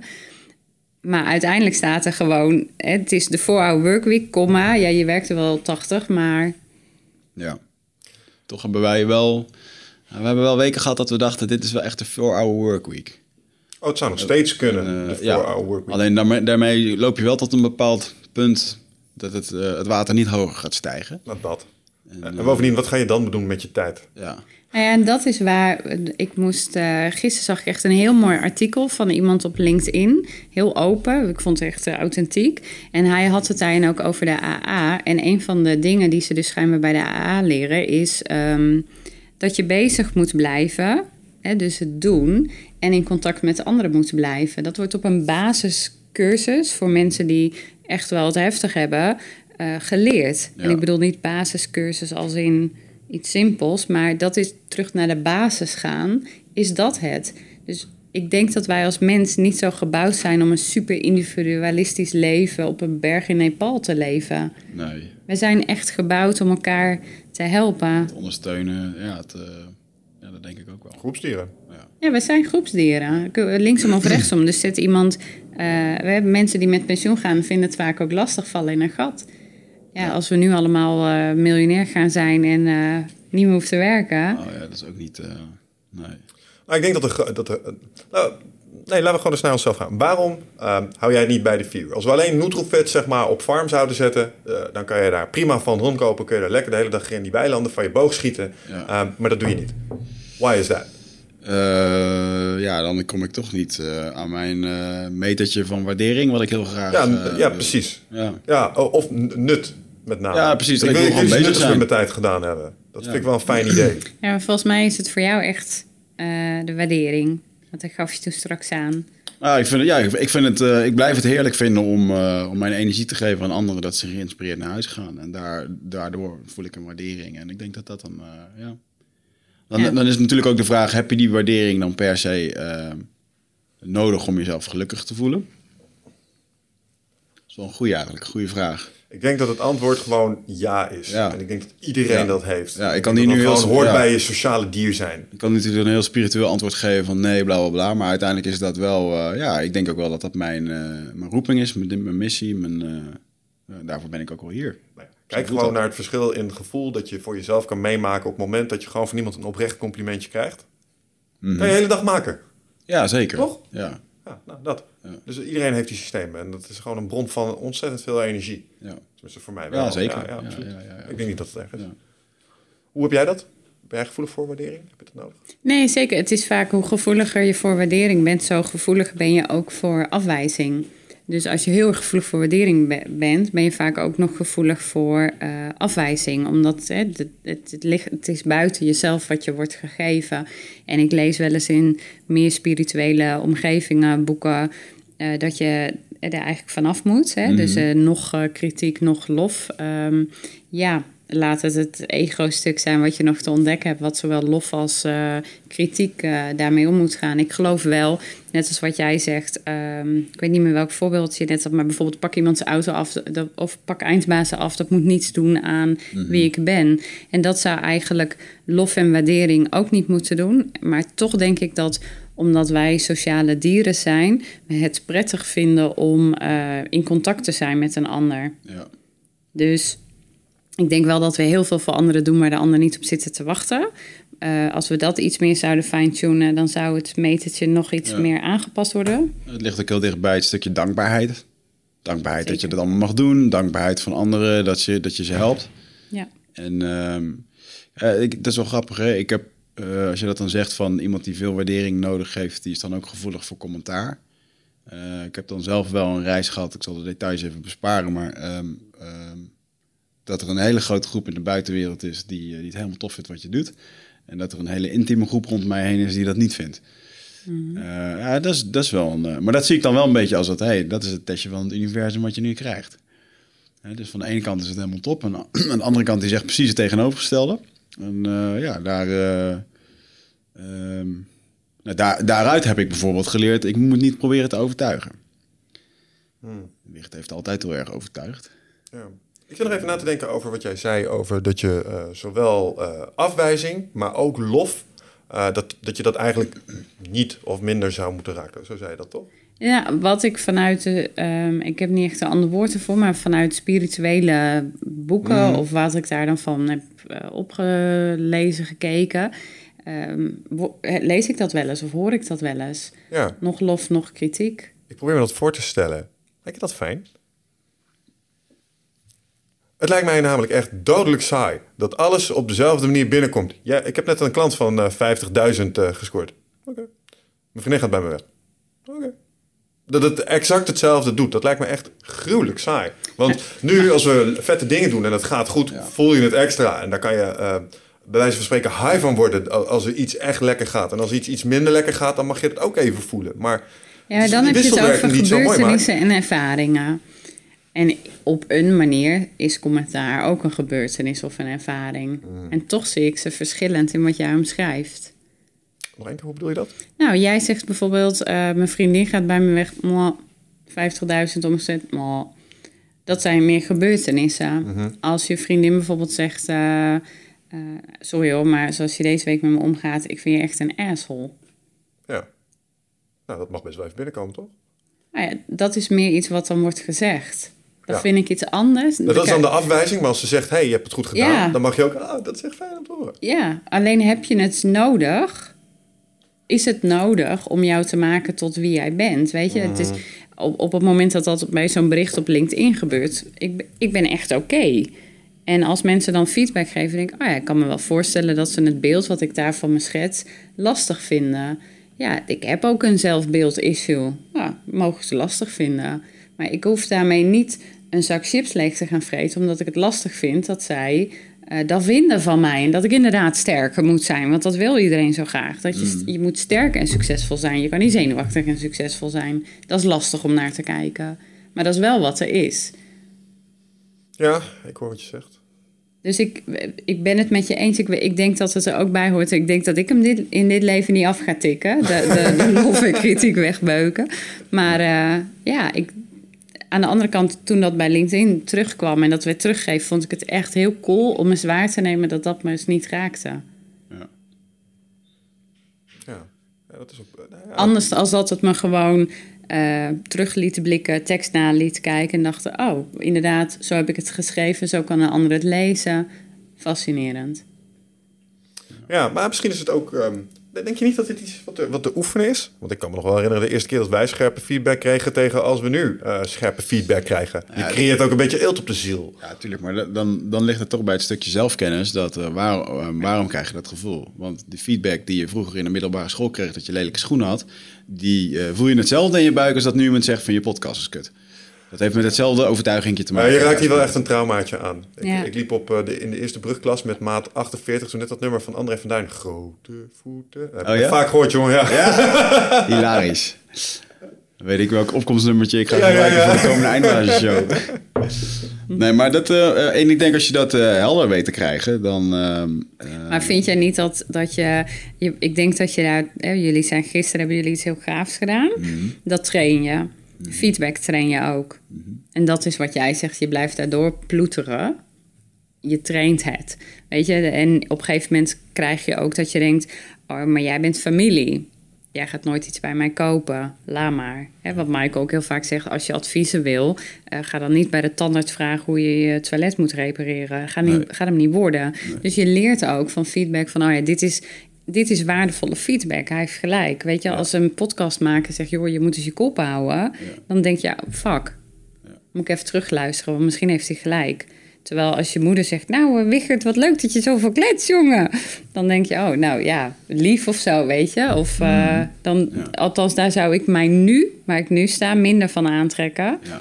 ja, ik vind het dan belangrijk om te kijken, oké, wat doet het dan in je lichaam? Wat, eh, wat gebeurt er? Eh, want als het nu gebeurt, dat betekent dat het over een tijdje weer gebeurt als je er niks mee gaat doen. Ja, dat geloof ik ook. En, eh, en dan blijft het dus een destructief ding. Eh, want je kunt ook wel iedere keer opmerken, oh zie je, het gebeurt weer, ik voel me weer kut. Ja, oké, maar dat gaat zo blijven naarmate er dingen gaan gebeuren. Ja. En dat stukje oplossen, dat doe je niet in je hoofd. En ik denk dat daar de grootste uitdaging ligt voor een heleboel mensen.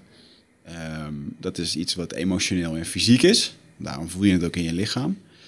En eh, eh, zoals Jan Bommeres, waar ik een keer een cursus hierover heb gevolgd, die zei dat, eh, dat krijg je zelf niet opgelost. zit zo inherent in je systeem. Misschien is het collectief meegenomen vanuit je ouders, vanuit je opvoeding. Dat, dat kan alleen maar opgeruimd worden door een therapeut, door een emotioneel inzicht, door een, een burn-out, door een, hè, dat, je tot, dat er echt wat gebeurt waardoor je die verandering gaat. Hoort je nou zeggen dat je, dat, je, dat je je perspectief daar niet rationeel in kunt wijzigen? Nee, maar hij is niet alleen rationeel. Het, het, gaat over, dit gaat dus precies wat je nu doet. Je kunt het niet oplossen met je hoofd. Ja.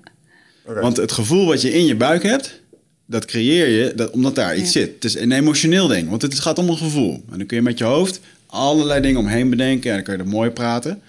Maar uh, het echte, het teruggaan naar dat moment, naar dat trauma of naar die overtuiging, ja. en dat uh, neutraliseren, dat doe je door middel van nieuwe inzichten. Of, uh, maar dat, daarvoor moet je echt in je lichaam zakken. Nou, help me eens even, want als ik kijk naar bijvoorbeeld mijn trauma, mijn moeder. Ehm, zeg maar, op een gegeven moment keek ik naar een bepaald na. hey, ze heeft gefaald en ze konden niet tegen de ziekte op. Nou, toen kreeg ik een ayahuasca-ervaring. Toen kreeg ik een ander perspectief. Namelijk, oh, zij had ook een ziekte. Ja. En, en, in mijn hoofd ging de knop om. Oh, wacht even. Dit was helemaal niet moedwillig. Dit was ziekte. Overkwam maar. Dat, was, dat zat hier. Hier maakte ik een soort klik. En daardoor kon ik een ander gevoel krijgen bij wat er gebeurd was. Ja. -huh. Ja, maar ayahuasca is dan natuurlijk wel weer gelijk de achtbaan voor ja. uh, transformatief werk. Mm. Ja. Uh, wat natuurlijk ook gewoon kan met een goed gesprek of met een coach. Alleen het is heel erg moeilijk voor mensen die onwijs in hun hoofd zitten met een probleem. Die er allemaal over zitten te denken om die een uurtje op de stoel te hebben. Uh, en dan terug te gaan naar dat stukje gevoel. Mm -hmm. En dat, een hypnose iemand kan dat wel doen. Of een, of een therapeut, een goed iemand. En dan vaak is het natuurlijk ook nog zo dat die overtuiging, die is... Je praat je overtuiging goed in je hoofd. Ja, maar ik ben, ik ben het heel erg eens met wat je zegt. Um, op het moment dat jij de bühne opgaat en je, je komt shit tegen waar jij moeite mee hebt, dat had ik dus. Ik was heel zenuwachtig voor iets. Nou, dan merk je dus dat gevoel in je buik. Hè. Ja. Dus er zit iets wat je jezelf aan het vertellen bent. En zegt de ander, oh joh, niks aan de hand. Maar, maar toch voel je iets, mm. weet je wel. En dat kan op de bühne zijn of het kan zijn als iemand je feedback geeft. En uh, ik weet dat Ingeborg Bos, zij heeft het boek De herontdekking van het ware zelf geschreven. Dat gaat over PRI. En zij zegt eigenlijk, als ik het zo mag samenvatten, de enige manier om trauma's te verwerken is regressie. Mm. Dus wat jij zegt, of ayahuasca, daar weet ik dan niet, zo, niet zoveel van. Um, maar dat je naar een therapeut gaat, hypnose, regressie, terug naar je kindertijd en voelen. Dat is eigenlijk wat zij zegt. Ga maar terug naar waar dat ooit dan ontstaan is. Ga dat mm -hmm. maar eens even uitvoelen. En, en het komt er eigenlijk op neer, daar overleef je wel. Weet je wel, maar je moet het wel even weer voelen. Ja. En nu ben je eigenlijk de hele tijd, als je het voelt, doe je een soort van dekseltje erop. Van, oh nee, daar gaan we niet mee, daar gaan we niet mee. En dan kun je eigenlijk ook niet alleen heen. Nee. Daar heb je een goede therapeut voor nodig. Uh, maar dat, dat is wel vaak een issue voor mensen om hun dromen te verwezenlijken. Ja. Ja, omdat, ze, omdat ze zelf opgelegde beperkingen hebben en daardoor zichzelf voor nee, nee, nee. Niet, het is juist niet zelf opgelegd. Het zijn traumatische ervaringen. Ja. Dus het, het kan zijn dat. Ja, oké, okay, zo. Nou ja, als ik kijk naar mijn traumatische ervaring, dat heeft mij een. een, een, een, een uh, nou, niet zelf. Ja, het heeft me wel een beperkende overtuiging gegeven, laat ik het dan maar zo zeggen. Hij is niet ja. zelf opgelegd, hij was de omstandigheden. Ja, oké. Okay, ja, ja. Nee, tuurlijk. Ja. ik volg je. En dan ligt er natuurlijk onwijs uh, taboe op dat we brengen wel onze auto uh, naar, de, naar de APK en uh, dat vinden we wel normaal. Ja. Maar eigenlijk zijn we gewoon helemaal fucked up via onze opvoeding. Als we 25 jaar zijn, dan zijn we eindelijk volgroeid en lopen met allemaal dingen rond die niet van ons zijn. Ja. Maar we lopen er wel mee rond. Ja. En uh, ik, ik, weet je, ik ben hier wel altijd open over. Ik ga één keer per maand of één keer in de zoveel weken ga ik naar een, een psychotherapeut. Ik vind het heerlijk om bij die dame op de bank te zitten. En tegen haar te vertellen, ja, deze week is dit en dat gebeurd. Ik had even een gesprek met Michel. Voel ik me kut over. Nou, dan gaan we eens even terugkijken waar dat van komt. Heeft helemaal geen fuck met Michel te maken. Nee. Heeft ermee te maken met ik dit of dat of dat heb. Nou, door daar iedere keer achter te komen. En dan is er natuurlijk ook nog een stukje... Daar zit je heel erg in, in het hoofd. Want ik zit echt met een psychotherapeut. Uh, hoe werkt je hoofd dan? Waarom gaat dat dan zo? Waarom denk je dat zo? Het doet nog steeds niks met mijn gevoel. Ja. Want dat gevoel, dat betekent dus... Hey, als ik dit de volgende keer heb... Hey, nu heb ik weer dat gevoel... dan kan ik wel herkennen... oh, dat is dat. Maar daarmee is het nog steeds niet opgelost. En om het op te lossen, zul je inderdaad uh, uh, uh, lichaamswerk moeten doen. En dat is dan inderdaad, dat doe je met, of met een hypnose of met een regressietherapeut. Yo, ik heb regressietherapeuten gehad in Amsterdam, er zit een hele goede. Daar lig ik twee uur op een bank, ook in een hele... Ja, hypnose, klinkt ook allemaal diep. Je gaat gewoon liggen en ze gaat je gewoon er doorheen praten. En je gaat gewoon een of ander ding heen wat vroeger is gebeurd. Mm -hmm. Je komt daar naar buiten, je hebt het gevoel alsof je een ayahuasca-sessie hebt gedaan. Ja, ja, ja, je doet die dag daarna ook niks meer. Het is echt gewoon alsof je hebt gesport. En dat zit gewoon in je lichaam. Het is echt. En um, uh, ja, weet je, dat, je bent ook gewoon nooit uitgeheeld daarin. Want je bent niet alleen je eigen shit aan het oplossen. Ook dingen die er ingestopt zijn door je vader, door je moeder, door je omgeving. Uh, eindeloos werk. Ja, natuurlijk, systemisch zitten heel veel van je ouders in. Ja. Van je voorouders. Systemisch, karmisch lopen er enorme lijnen. Maar je hebt ook, eh, wat dacht je van de plek waar je woont? Of het land waar je woont? Dus het zijn ook hele systemen. Ja, zeker. Ik bedoel, ik woon in een dorp. Het is een randje bijbelbelt. Eh, er zit geen vrouw in de Ja. politiek. Het is verschrikkelijk daar. Hoe vaak jij Deventer niet aanhaalt, dat je zegt, ah, ik kom uit Deventer, dus. Ja, Dus eh, je geeft jezelf daarmee een reden om bepaald gedrag te vertonen. nee, dat. Maar, dat, maar het is in, als je in Ermelo op zondag je auto gaat wassen... Nou, dat is dat niet te bedoelen. Dat kan niet. Pek en veren. Ja, dat- nee, maar, dat dus, Ja. je, je geeft jezelf bepaald gedrag om te vertonen. Maar ook, je vertoont bepaald gedrag ook niet omdat het not done is. Ja, Ja. ja. En dat doe je daarmee dus ook in je bedrijf. op, en dat is alleen nog maar even het dorp wat je erover kan zeggen. Maar dat doe je ook in je gezin of de partner bij wie je bent. Hoe vaak ga je daar niet aangepast gedrag vertonen omdat je denkt, dan vindt hij me leuk? Ja.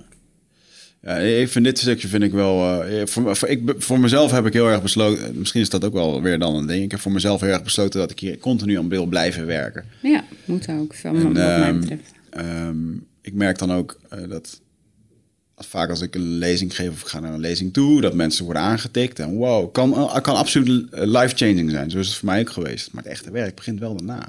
Ja. Ehm, en daarom val je snel terug in je oude patroon. Omdat je het al 35 jaar zo lang zo doet. Nou ja, en wij- ik had het gisteren met die vriendin eh, daarover. Zij is therapeut. Ehm, dat ik best wel vind dat het... Nou, ik durf wel het woord gevaarlijk te zeggen. Dat er eens van... Eh, persoonlijke ontwikkeling is nu happening. Dat Ja. begint plaats te...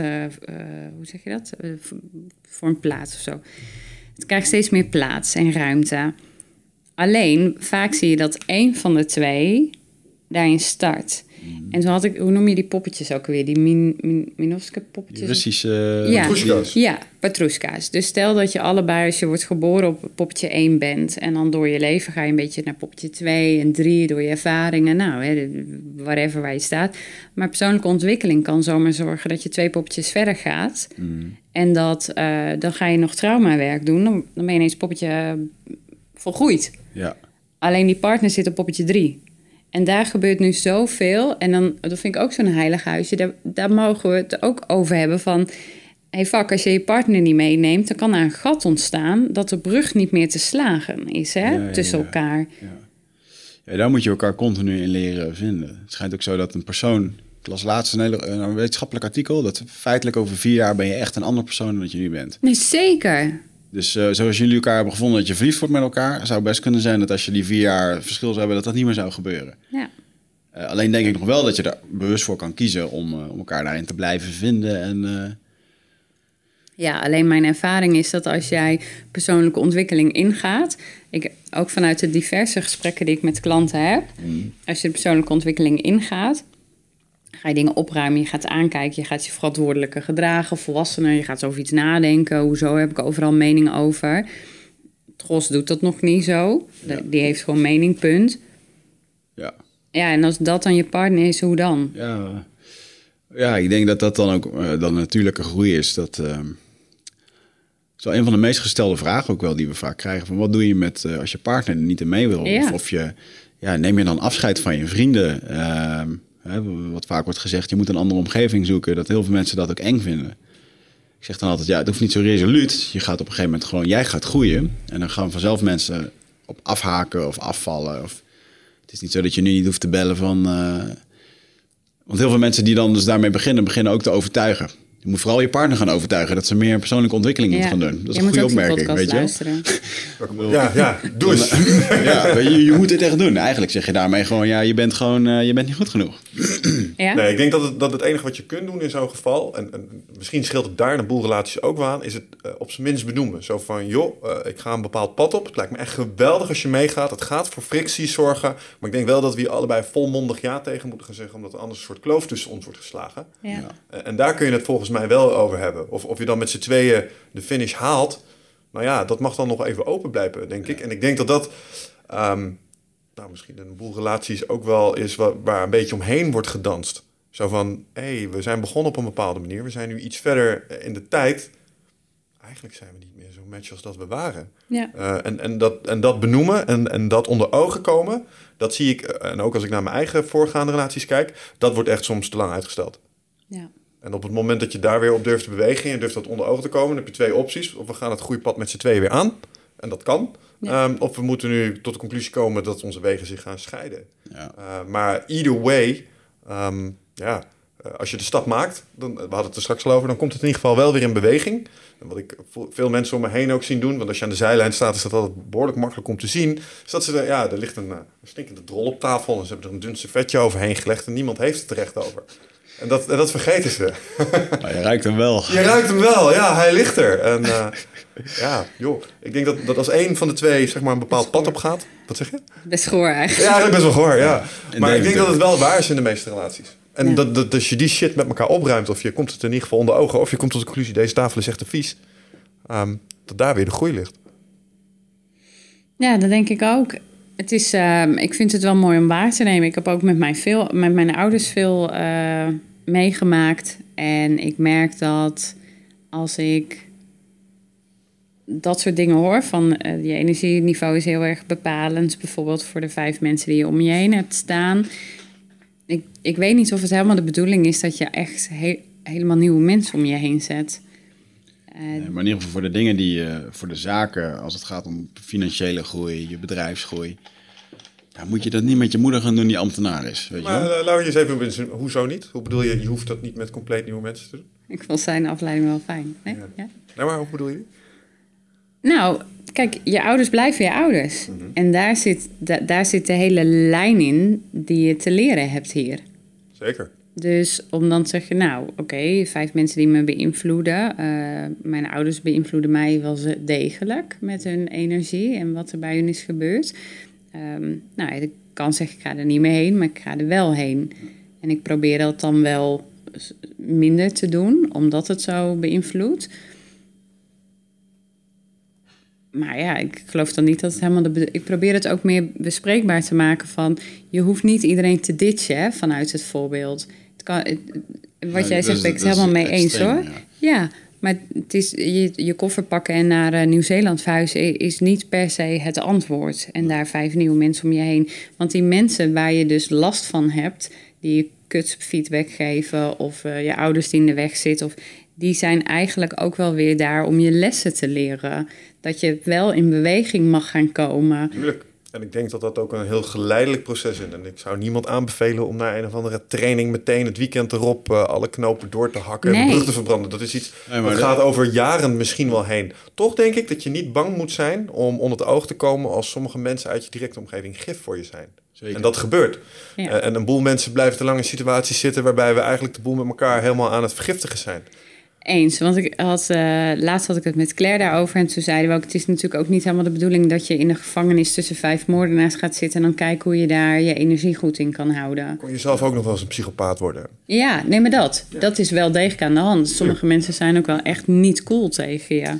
Ja, maar daar zit ook wel een stukje grenzen stellen in dan. Ik krijg best wel vaak de, de, de vraag van jongeren dat ze, ehm, als het gaat om ehm, je omgeving met ouders die energie van je trekken. Ja, moet je dan je ouders ditchen? Nee. Ja, maar ja, ik ga er al wel iedere zondag heen. Ga je heel je zondag daarheen? Nou, dan snap ik dat je moet thuiskomen. Dan zeg je toch, jongens, oké, we spreken af. Ik heb, eh, mam, ik heb alleen eh, maximaal een uurtje tijd. En dat is voor mensen dan een openbaring. Oh ja, dat, dat, dat kan dan ook. Je, bent zelf Ja. baas in eigen tijd. eh, baas over je eigen tijd. Plus, ehm, op het moment als je iets kan veranderen, dan moet je het doen. Kan je het niet veranderen, dan moet je dat ook niet proberen. Dan kan je alleen maar je attitude er tegenover veranderen. En eh, ja, ik zal niet zeggen dat dat makkelijk is hoor, met ouders en familie en dingen. Want ik heb zelf ook een hele mooie reis daarmee eh, gehad. En, en dat, volgens mij zal dat nooit eh, ophouden. Want je moet elkaar blijven vinden. Er gaan dingen blijven gebeuren. Maar ik denk wel dat je, als het gaat om de vijf mensen die dichtst bij je staan, in, in mijn werk staan er vijf andere mensen dan, dan bij mij thuis. Ja. Of op de sportschool. Of, Ik denk dat het ook neerkomt. Ik, ik, ik hang helemaal in jou en het is systemisch. En eh, voorheen, eh, Ja. had- als ze hadden gezegd, joh, jouw voorouderen of vorige levens hadden je beïnvloed. Ga toch weg. Maar ik, ik snap heel goed hoe dat allemaal op elkaar impact. Ehm, en, te- en tegelijkertijd geloof ik wel dat als het dan een systeem is, dat je ook niet bang moet zijn om aan dat systeem te morrelen op het moment dat jij op een bepaalde manier voelt.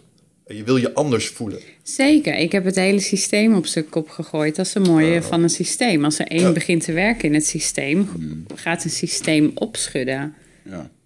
Daar heb ik gedoofd. Moet je zeker niet bang voor zijn. Sterker nog, ik denk dat het helemaal de reden bijna is waarom we hier zijn. Ja. Om te groeien, om voor je kinderen uit te werken, om dingen op te lossen die zij dan niet meer op hoeven te lossen. Om dingen aan te gaan, om daarvan te leren. Ja.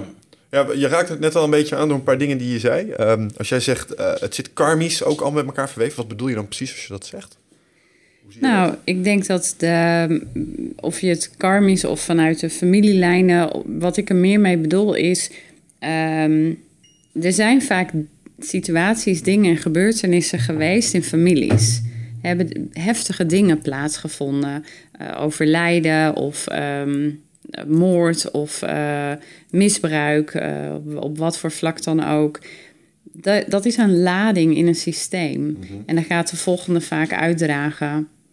En de, hè, wat je wel eens ziet is dat mensen dan op dezelfde datum overlijden. Of dat juist hè, het gedrag wordt voortgezet. Alleen het, het kan bij jou stoppen. Ja. Maar daarvoor moet je wel die weg bewandelen die jij net zegt. Ik zie echt geen andere weg. En ehm, ja, daarvoor, het, het is letterlijk shit opruimen. Dus door de shit heen gaan. Ja, dus een, een beetje in dezelfde eh, zeg maar, eh, smaak misschien. Als je vroeger ooit een keer gepest bent geweest... is de kans ook groot dat je een soort pestkopje wordt... tenzij jij kiest van, maar ik niet. dat je aan gaat kijken hoe was het voor jou dat je gepest werd. Wat heeft dat met je gedaan en welke gevoelens kwamen er toen bij je los? En wat gebeurt er nu als iemand in een gelijkwaardige situatie zo met je omgaat? Ja. Want zo re- je reageert eigenlijk de hele tijd uit, zoals ik het zie, eh, uit kindservaringen. Vaak ben je nog een klein kind wat de hele dag zit te reageren. Zoals je De hele vroeger, dag door. zoals je vroeger reageerde op de middelbare school, zo reageer je ook als je op de werkvloer staat Ja. met collega's. Ja. En ehm, ehm, je mag eigenlijk je eigen systeem gaan creëren. Wel- Dan moet je je dus ook voorstellen dat dat, dat geeft reuring in je omgeving. Want als jouw eh, moeder al 35 jaar met jou omgaat alsof je een klein kind bent... en jij gaat er op een gegeven moment op je 35ste een streep onder trekken... Ja. dan is dat ook voor haar heel vervelend. Ja, Ja. zeker. Ja, Want het drukt bij haar ook op knoppen van... eh, hoezo luister je nu in één keer niet naar me? Ik Ja. heb altijd voor je gezorgd, weet je. En dan krijg je van dat soort dynamieken. Maar dat is wel hun pijn. ja. Ja, dat is echt hun pijn. Het is heel vervelend om dat tegen mensen te zeggen ook. Is jouw pijn, kan ik niks aan Dat doen. is jouw werk. Als iemand die dat niet snapt, is dat echt een hele een breinkraker. Nou ja, wat ik, wat, ik eh, hield zelf vaak eh, in een gesprek op. Dus als je bijvoorbeeld, als jij iets tegen mij zou zeggen, jij hebt bepaalde woorden die ik niet per se gelijk snap, dan zeg jij iets en dan zou ik vroeger meer ja, ja, ja. Mhm. Ook als een klant iets zegt of ja, ja, ja of zo. Weet je, met die ja kom je ver hoor. Gewoon dit doen. Terwijl nu ga ik, durf ik verder te gaan. En dan zeg ik bijvoorbeeld, hoe bedoel je dat precies? Ja. Of, eh, goh, ik geloof dat ik het nog niet begrijp. Kun je een voorbeeld geven? Ehm, dat is, was voor mij eigenlijk al een stap. Ook naar een klant. Weet je, een klant zei laatst tegen mij... eh ja, ik voel, voel even de verbinding niet. En had ik eh, vroeger meer gezegd van... oh, dan bellen we binnenkort. En nu zei ik meer, ga ik stilstaan van... leg eens uit, hoe bedoel je dat? Hoe is dat dan voor jou? En kun je een voorbeeld geven om het Ja. even te herhalen? Maar zo ga je wel eigenlijk in ge- gewoon gesprek met iemand... eh, al vragen stellend. Ik vond Emiel Raterband hier overigens koning in toen hij zei van... dan gaf hij een voorbeeld aan dat mensen ergens komen en dan zeggen... Nou, ik voel dat het niet goed zit. Oh ja. Als ik jouw oren dicht tape, je ogen dicht plak en je neus dicht tap... ga ik je daar neerzetten en kijken wat je dan voelt. Het is allemaal perceptie, het is allemaal ideeën... het is allemaal je eigen plaatje wat je erover. Precies. Is dat zo? Hoe zit je dan in Nee. iets als intuïtie? Nee, ik, eh, nou ja, ik heb dan een vriendin die heel erg goed voelt. En ik ben ervan overtuigd, die, eh, die, die kan een hele hoop met de ogen dicht. En eh, sommige mensen hebben dat echt wel. Ja. Alleen ik denk wel dat het merendeel denkt dat ze wat voelen. Letterlijk denkt, weet je wel. Eh, terwijl Ja, ja. daar gewoon een onwijs eh, schilderij overheen hangt wat, wat ze zelf projecteren. Dus, jij- dus het is moeilijk hoor, om echt, echt te voelen wat je voelt. Dus in het moment, als je even pissig voelt of je... eh, wat, wat voel je nou precies? Waar komt het vandaan? Om daar echt even die st- stil bij te staan. Want je hoofd gaat ook meteen aan. Ja, dat is best wel lastig. Ja. Nou, ik ben de laatste tijd gefascineerd door intuïtie. Dus ik ben wel even benieuwd hoe, hoe jij daar tegenaan kijkt. Gebruik jij dat Ja, voor jezelf? ja. Hoe? Eh, ik, ik kan het uitleggen als ik voel wat ik moet doen. En omdat ik visueel ben, gebruik ik meer zie. Dus ik zeg meer, ik zie gewoon hoe het werkt. Dat moeten we doen. Zo, ik weet, ik, het is een weten. Ik weet hoe het werkt. En ik merk dat vaak bij eh, sommige klanten van mij zijn super creatief. En daar merk ik dat ook, die varen ook heel erg op intuïtie. Dan is het, eh, zelfs bij boekhouders kun je dat hebben. Die kunnen het dan niet helemaal uitleggen, maar die weten dan een kant eh, die ze op moeten. Ik zit net even te denken hoe blij ik ervan zou worden van een intuïtieve boekhouder. Dat Ja, niet ze heel zijn er echt. Ja, ze zijn. Nee, maar hoe, ik bedoel, hoe niet stoer is dat om dat te zeggen? Maar ze zijn er echt. En ehm, het, het is een weten.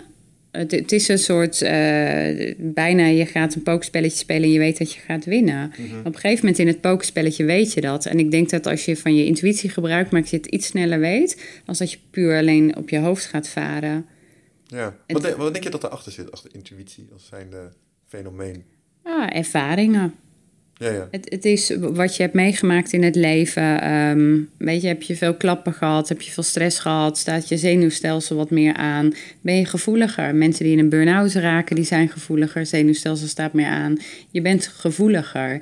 Dus je hebt ervaringen opgedaan die jou eh, eigenlijk de ervaring hebben gegeven van... oké, de kans is groot dat er dit gaat gebeuren of dat er dat gaat gebeuren. Mhm. ja. Hoe verhoudt zich dat tot eh, iets waar we de laatste tijd ook steeds meer ehm, mee aankomt? Mensen die hoogsensitief zijn. Ja. Hoe verhoudt zich dat hiertoe? ja, helemaal, dat is het. Dat zijn gewoon ook mensen die, die in systemen dat behoorlijk op spanning staat eigenlijk. Ja, je zenuwstelsel is gewoon overbelast. En dat is vaak vanuit eh, ehm, vroeger eh, traumatische ervaringen ook. Maar als jij eh, een hoogsensitief persoon zou leren eh, hoe je je zenuwstelsel weer kalmeert. En dat kan op heel veel manieren. Hè? Dus door stress weg te halen. Maar ook door lekker magnesiumbadje te nemen. Ja. De lampen uit 's avonds. Eigenlijk een heel leven creëren wat wij hier niet zo erg met z'n allen leven. Ehm, dan kan een zenuwstelsel echt wel naar beneden gaan. Dat kun je met supplementen ondersteunen, met je dagelijkse rituelen. Dus hoogsensitieve mensen, dat, mensen die richting burn-out gaan, zijn eigenlijk ook allemaal sensitief. Want je, er komt, de geluiden komen harder binnen, licht vind je ineens heftiger, eh, rui- je ruikt eh, beter, sterker. Ja, hoogsensitief, eh, ik, ik geloof daarin wel dat dat heel kort door de bocht, eh, als je een soort van kutjeugd hebt gehad, is de kans groot dat je hoogsensitief bent. Ja, omdat je default network altijd op zoek is naar gevaar.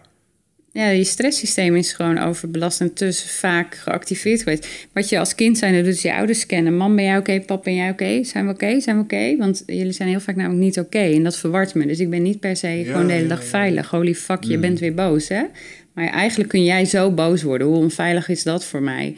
Want jij laat gewoon signalen zien of hef je stem... en dan ga je een keer stampen en dan weet ik wat je... Maar jij wordt het gewoon zo ineens. Het is onveilig. Ja. Dus je gaat aanstaan. En als je ouders gewoon oké zijn, dan hoef je niet af te vragen of ze oké zijn, want er is veiligheid. Dus dat, jij hoeft niet aan te staan. Ja, ik merk dat wel nu met die kleine van mij, hoor. die is vijf maanden oud. En soms dan. eh, bij mij gaat er iets aan als zij in één keer eh, huilt. En ze heeft verschillende huiltjes. Een Ja. beetje net eh, het zeurhuiltje van. eh, haal me uit het bed, ik wil aandacht. Of er is echt wat. Ja. En als dat, er echt wat aangaat en ik pak haar op en ze blijft dat door doen. Of het komt op een moment dat het even bij mij niet goed valt. Nou, joh, dan kan ik echt. dan komt er een soort van. Ja, nou ja, een stressprikkel. Eh, soms is dat eh, een boosheid of een eh, van ja, weet je, ik doe toch alles om het. Wat is er nou? Een soort controle dat ik Ja. het niet. Ja, dat is het denk ik gewoon. Ik kan het dan gewoon niet controleren. En dan merk ik gewoon dat door, eigenlijk door wat ik uitstraal, dat het niet overgaat. En dan eh, is een paar keer gebeurd en dan komt Marieke binnen en zegt, joh, ik, ik kan dit nu echt even niet. En dan geef ik het aan haar en dan instant, stil. Ja. Gewoon voelen, het kleine. Ja. die kan alleen maar voelen, weet je wel. Ja, ja, ja, ja, ja, dat ik. En eh, dat is wel een mooie spiegel daarin. Ja, heel erg. Ik had het, het misschien dat het eh, man, vrouwelijk eh, of voor mannelijk klinkt, maar ik had het ook. Ons zoontje heeft ook heel lang, ehm, het is misschien gek om te zeggen, maar de borstvoeding bij mij ging niet makkelijk. Dat kwam omdat ik ook gewoon super aanstond, weet je wel, super stresserig, altijd heel erg ben geweest. Dus die hele toeschietreflex, dat was er bij mij gewoon niet. Dat was kommer en kwel. Eh, maar van zijn geheel werd ik ook heel erg nerveus. Ja. En hij heeft echt twaalf weken non-stop gejankt. Ehm, totdat ik eh, dat inbakeren uitvond. eh, waar ik nu ook wel van terug zou komen. Eh, omdat ik heel erg geloof in ze bij je hebben. Alleen als je super overbelast en gestrest en geprikkeld bent. ja, het is een samenspel. Ik bedoel, uiteindelijk. Ja. ja. En er is ook geen goed of fout daarin. Ja. Nee, nee, nee. De, de, de, de- voor mij is het veel meer, eh, als je er iets in herkent, eh, ga voor jezelf zorgen. Ik kan, ik kan me wel voorstellen dat het met name voor jullie allebei het ouderschap misschien nog een tandje lastiger is dan dat voor de gemiddelde Nederlander, omdat jullie zo goed realiseren wat je potentieel Ja. voor gevolg hebt, eh, zeg maar. Eh, Ik bedoel, als jij dit nu echt in, in het extreme gaat doorvoeren, kun je er donder op zeggen dat, dat die kleine meid daar later last van heeft. Snap je? Hoe bedoel je? Eh, als je die stressprikkel voor jou niet onder de, en, en ze heeft uiteindelijk in de gaten, oh papa moet me niet als ik eh, aandacht van hem moet of zo, weet je daar hebben we het net over gehad. Ja, dat neemt ze dan ja. mee en jij, jij beweet dat, dus Ja. joh, dat legt nog een extra laagje van verantwoordelijkheid eroverheen, denk ik. Het, het is zo eh, minuscuul, joh. Dus ze zit nu gewoon al helemaal te kijken wat ik doe. En soms zit ik gewoon achter mijn computer en dan hoor ik er roepen. En dan denk ik, ja, die zit gewoon ergens in de, in de lucht naar de muur te roepen. En dan, en dan kijk ik erom en dan zit ze me gewoon aan te kijken. Dus het feit dat ik straks gewoon een keertje in een e-mail naar jou zit te typen en door zit te typen en haar niet de aandacht geeft, kan bij haar al de overtuiging geven: eh, papa heeft geen oog voor me. Of, ik of ik moet met dingen gaan gooien om aandacht te krijgen. Weet je? En, en, en dat ga je ook niet voorkomen. Nee. Dat is het mooie. En dan noem ik even een, een voorbeeld met een laptop. Het kan ook als je er bij de supermarkt laat staan, dat ze Ja. denkt dat ze nooit meer opgehaald wordt. Eh, hè, Niet snel Elliot- genoeg zoals- eten. Zoals Elliot Hills het ook zei, eh, we're all fucked up by our parents. en dat, ja, dat, dat gebeurt ook, denk ik. Ja, echt 100%. Nee, gebeurt ook, moet ook, denk ik. Daar komen de les ook uit en het liefst niet zo heel erg traumatisch. eh, hè, dat- Ja. Maar goed, daarin is eh, ook heel veel. Ja, ik denk dat iedereen eh, zijn of haar best doet. En dat wij heel veel handreikingen nu hebben, zoals een coach of therapeut of whatever, die onze ouders niet hadden of moeilijker hadden. Ja. Vorige week hadden we weer een therapeut die zei volgens mij iets in de trant van... ik wens mijn kinderen veel therapie toe. Oh, nee. Ik weet niet of dat per definitie gunstig is. Nee. Maar wat, wat we in ieder geval voor hebben op onze, eh, op onze ouders en op onze grootouders... sluit aan bij waar we het er straks al eventjes hadden. Dingen zijn meer bespreekbaar. Ja. Snap je? Dus eh, die, die dingen die voorheen echt heilige eh, huisjes waren... als affaires en wat dan allemaal nog niet meer...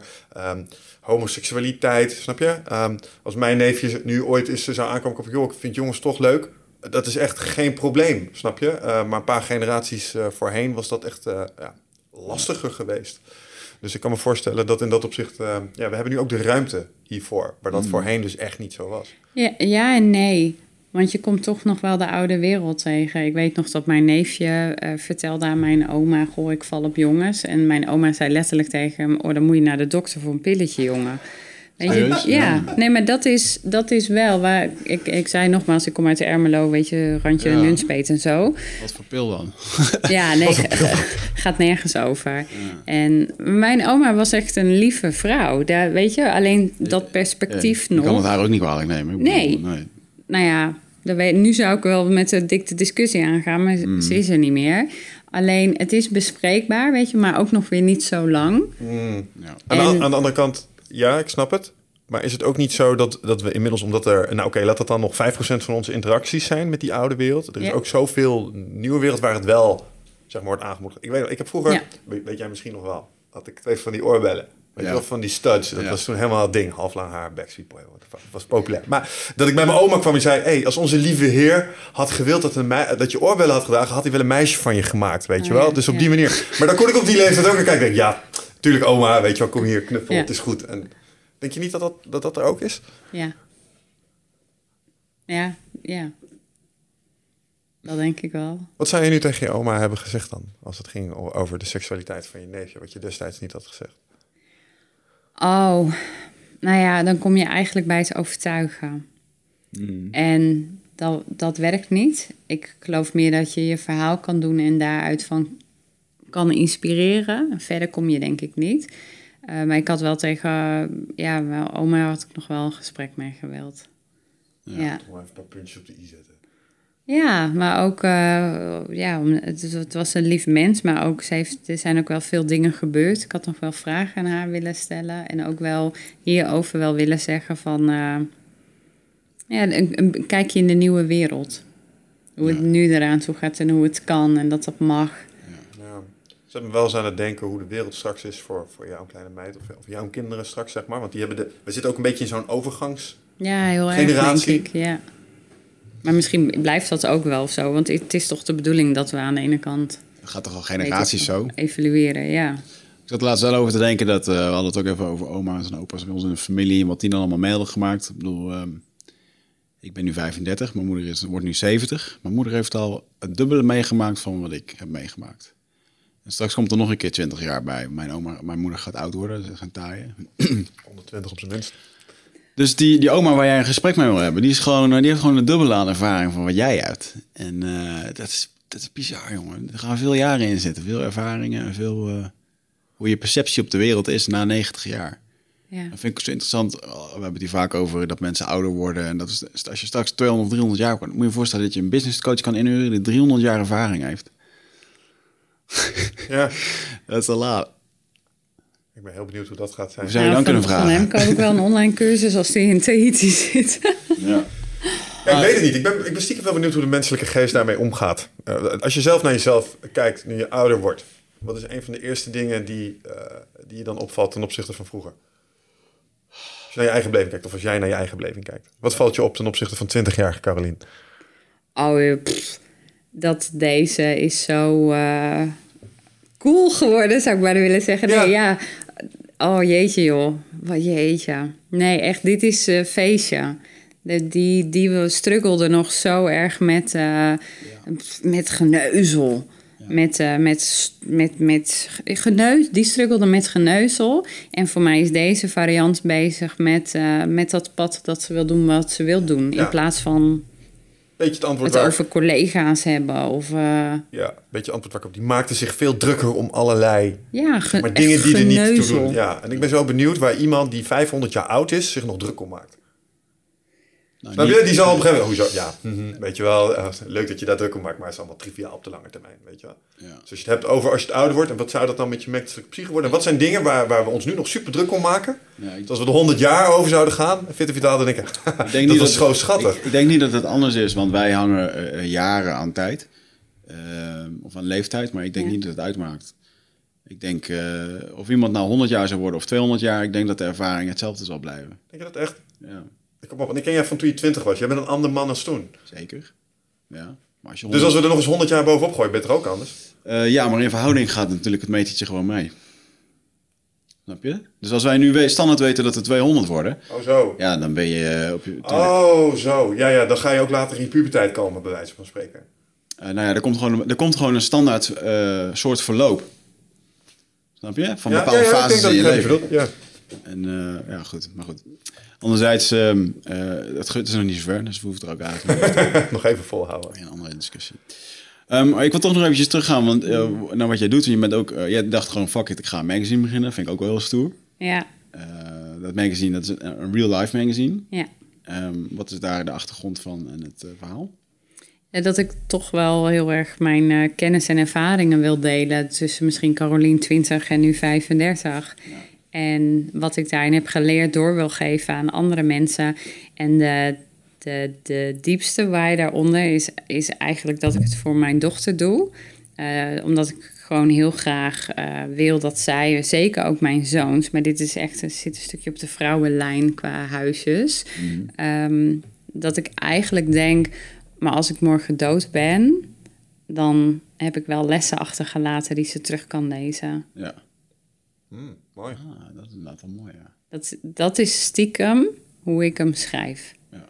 Ik denk, als ik haar zou moeten leren hoe ze een bedrijf opzet en wat ik heb geleerd, dat probeer ik in het magazine eh, te vertellen. Dus eigenlijk is het gewoon één, één boek voor Nova. ja. Is die wens er om eh, zelf te ondernemen? Is dat al uitgesproken? Van haar. Ach nee, die speelt nog met poppen, joh. Ja, maar misschien Nee. dat ze zegt, mama, ik wil hetzelfde doen Ja, jij. nee, ze is negen. Dat, eh, die- nee, die is daar nog helemaal niet. En ik moet ook zeggen, mijn vader zegt ook heel vaak... Ik denk dat Ivar een professor wordt of zo, weet je dat? En ik merk dat hij, daar heb ik ook nog een beetje aversie tegen. Om, en dan zeg ik altijd, nou, wat ik ben geworden, dat bestond nog niet toen ik zo oud was. Weet je, zo meer ook zo... Oh, hij zit ook een beetje in dat worden en zijn. Ja, ja, wat wil je worden is sowieso al een eh, vraag. Ja, geef het een naam.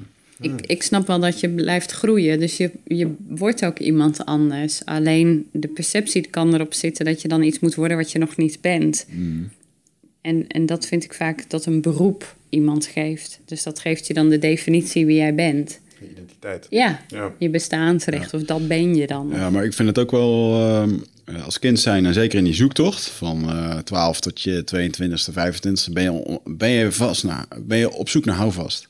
Ja. Ik weet nog dat ik dan op Monsterboard lag te scrollen en dat ik echt keek naar de namen van functies die me aanspraken. Ja. Eh, en dan hoorde ik mijn moeder ook wel zeggen, ah, joh, die opleiding die je nu doet, die kun je straks echt wel met andere dingen terecht, maakt allemaal niet zoveel uit. Nou, dat, dat kwam er echt niet in, want dat was geen houvast voor mij. Een podcast hosten of zoiets zelf creëren, dat, eh, ja, no way, weet je wel. Nee. Wat, wat, wat dacht jij dat je vroeger zou worden? Wist je, had je daar een idee over?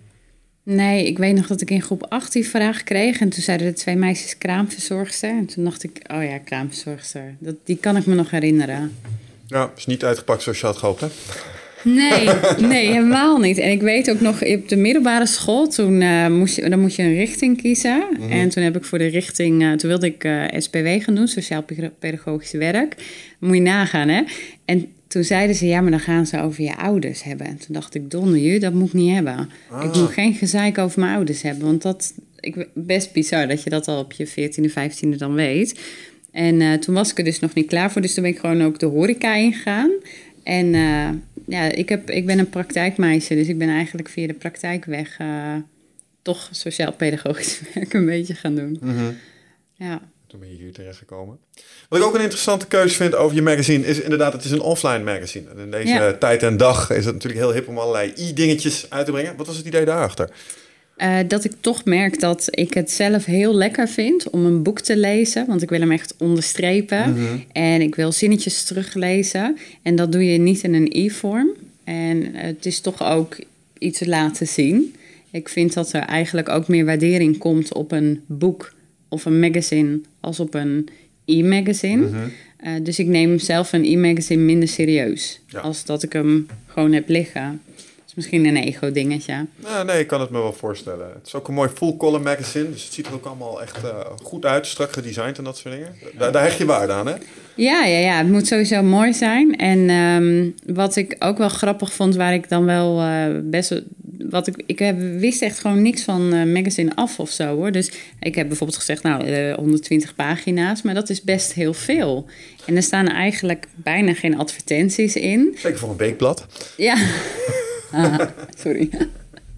ja, nee, maar dat, het zijn veel pagina's, weinig advertenties. Dus het is echt wel een cool magazine geworden. Er zitten een paar foutjes in, maar eh, ja, ik ben echt wel trots op. Hoe vaak komt het uit? Nou, hij gaat nu voor de tweede keer uitkomen. En daarna willen we gaan beslissen of we hem echt door willen gaan draaien. Want het is echt een immens project. Het is bijna een soort extra kindje erbij. En ik weet gewoon niet of we hem de aandacht en liefde en tijd nodig, eh, die hij nodig heeft kunnen geven. Ik merk dat ik gewoon heel veel grote projecten draai voor mijn klanten. En dat vind ik eigenlijk gewoon al heel leuk om te doen. En dat magazine is toch wel... eh, ja, Leuk voor erbij. het is leuk voor erbij. Ja. Als ik nou klant bij jou hoor, hè, hoe, eh, wat gaat het, eh, hoe heet het traject Carolien van den Kamp? Wat, eh, wat gaan we daarin doen? Want je, je, je houdt evenementen voor je klanten. Ja. Er komen toppers als Jos Burgers mogen daar spreken. Zag ik er foto's voorbij komen. Wordt confetti geschoten en zo. Ja. Dat had jij ook wel willen doen, hè, jongen? Ja, nou, als, nou, je het dan hebt, nou, dat is dan grappig waar, hoe je mee gaat vergelijken. Dan denk ik ook van ja, eh, zoals je dat daar neerzet. eh, en ook hè, met je magazine, dat moet er chic en zo uitzien. Ik heb hier mijn eigen werkboekje. Ik heb er ook gewoon mijn, eh, eh, mijn ding. Onlangs heb ik trouwens ook vernomen dat een klant van jou die bij mijn workshop is geweest. Ook zo'n magazine of, eh, of zijn workshop had hij zo. Dat moest ik ook hebben. Dat zag er tof uit. Eh, Cool. Dat is ook gaaf, weet je wel. Dat, dat, Ja. eh, dan mag je, en dus inderdaad, als ik jouw bijeenkomsten zie van eh, jij ondernemers, dan denk ik, ja, dat, dat doe je goed. Ja, feestjes bouwen kan ik wel. Dat vind ik Ja. leuk om te doen. En daar zorg ik echt voor heel veel ballonnen, weet je wel. Alle kleuren en maten en eh, slingers en confetti inderdaad. En eh camerateams. En ik heb inmiddels ook een heel team wat dan ook zo'n shirtje aan wil... en helemaal leuk vindt om me te helpen. Gaaf. Ja, en ik hou ook gewoon van kwaliteit. Dus het moet op een goede locatie zijn. Alles moet verzorgd zijn, geen gelul. Ja. En eh, ja, gewoon artiesten het liefst op het podium. Ja, ja. Hoor het al. Maar- kletsen over de grote eindbaas-show. Maar eventjes het, eh, het, eh, het terugkoppelen naar wat de ondernemer... De ondernemer staat met jou in het traject. Wat, eh, Ja. Hoe gaan we dat doen?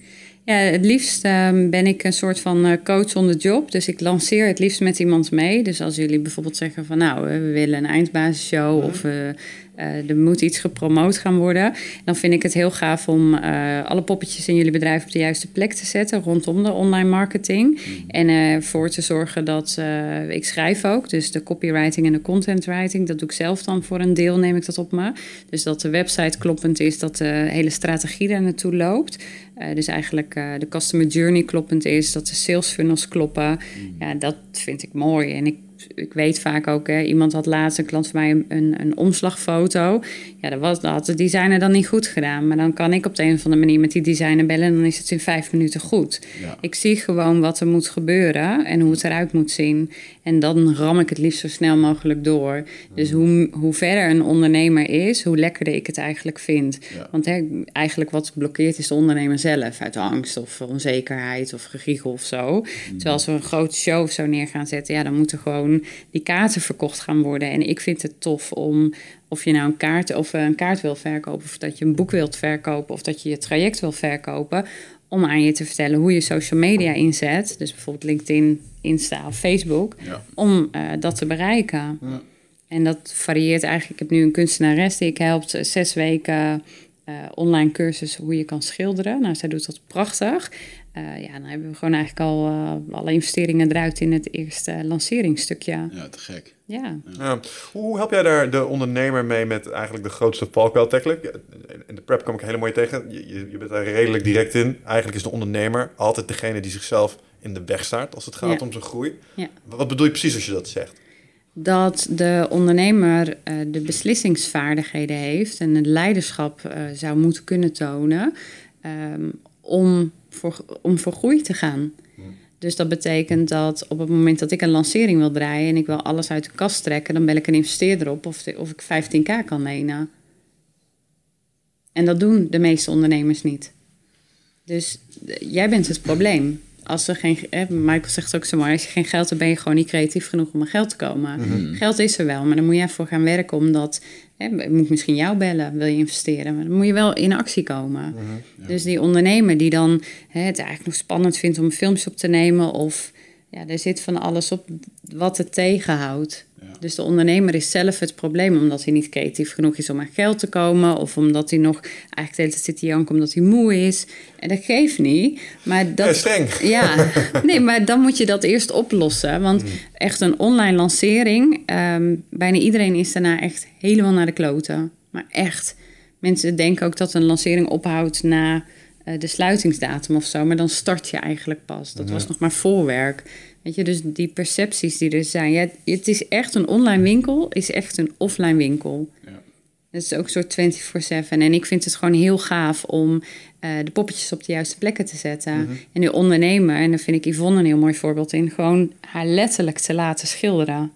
Jij moet schilderen en ik ben, doe de rest. Dus ik heb een soort, voor sommige klanten een soort managerfunctie. Ja. Weet je, ik praat gewoon met haar team. Daar hoeft zij helemaal niet mee in contact. Ik schrijf het uit, ik doe gewoon alles. Dat is een gave voor heel veel ondernemers die eh, met hun ambacht bezig zijn. Ja, Ja, en dat over geld, dat is inderdaad wel een grappige. Ik had laatst iemand die belde me eh, op, die had geld nodig. Toen, had ik, eh, toen vroeg hij aan mij of ik mensen kende met geld of dat ik het zelf had. Ik zelf had het niet, want alles zit in een huis. Ehm, in een uur tijd drie appjes gestuurd naar mensen waarvan ik dacht dat het werkte. S'avonds had hij het oké, 18.000 euro. Gewoon via een... eh, een hij had even verteld wat hij wil. Er zit een bepaalde garantie achter. Het is een goed verhaal. Ja. Je hoeft echt geen plan mee te schrijven van 120 pagina's. om, Niemand op te eh, wachten nee joh, dat is gewoon... eh, zo snel kan het dan geregeld zijn. Ja.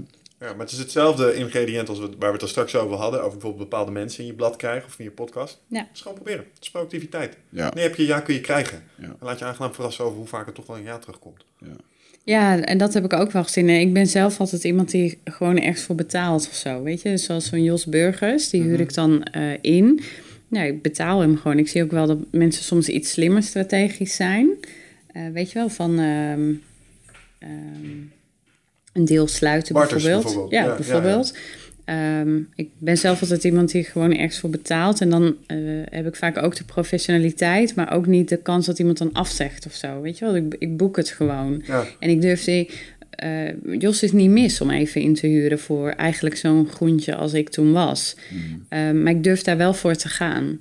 En daar, weet je, dus iemand inhuren, boeken. En wat ik bij Jos bijvoorbeeld zo chill vond, die heeft echt een annuleringsbeleid waar je u tegen zegt, wat gewoon eigenlijk niks voorstelt. Waar een soort van iemand die veel verder staat, die heeft een soort van zes weken van tevoren bewijs van mag je die maar annuleren. En Jos is echt heel.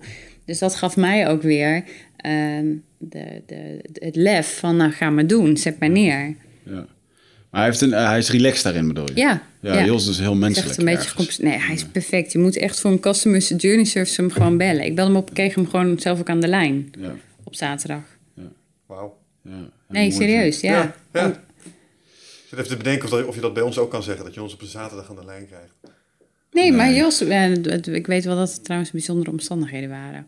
Maar dat eh, doet er eigenlijk niet toe. Maar ik kreeg hem wel aan de lijn. En als jij hem, want ik heb hem ook gemaild voor het magazine.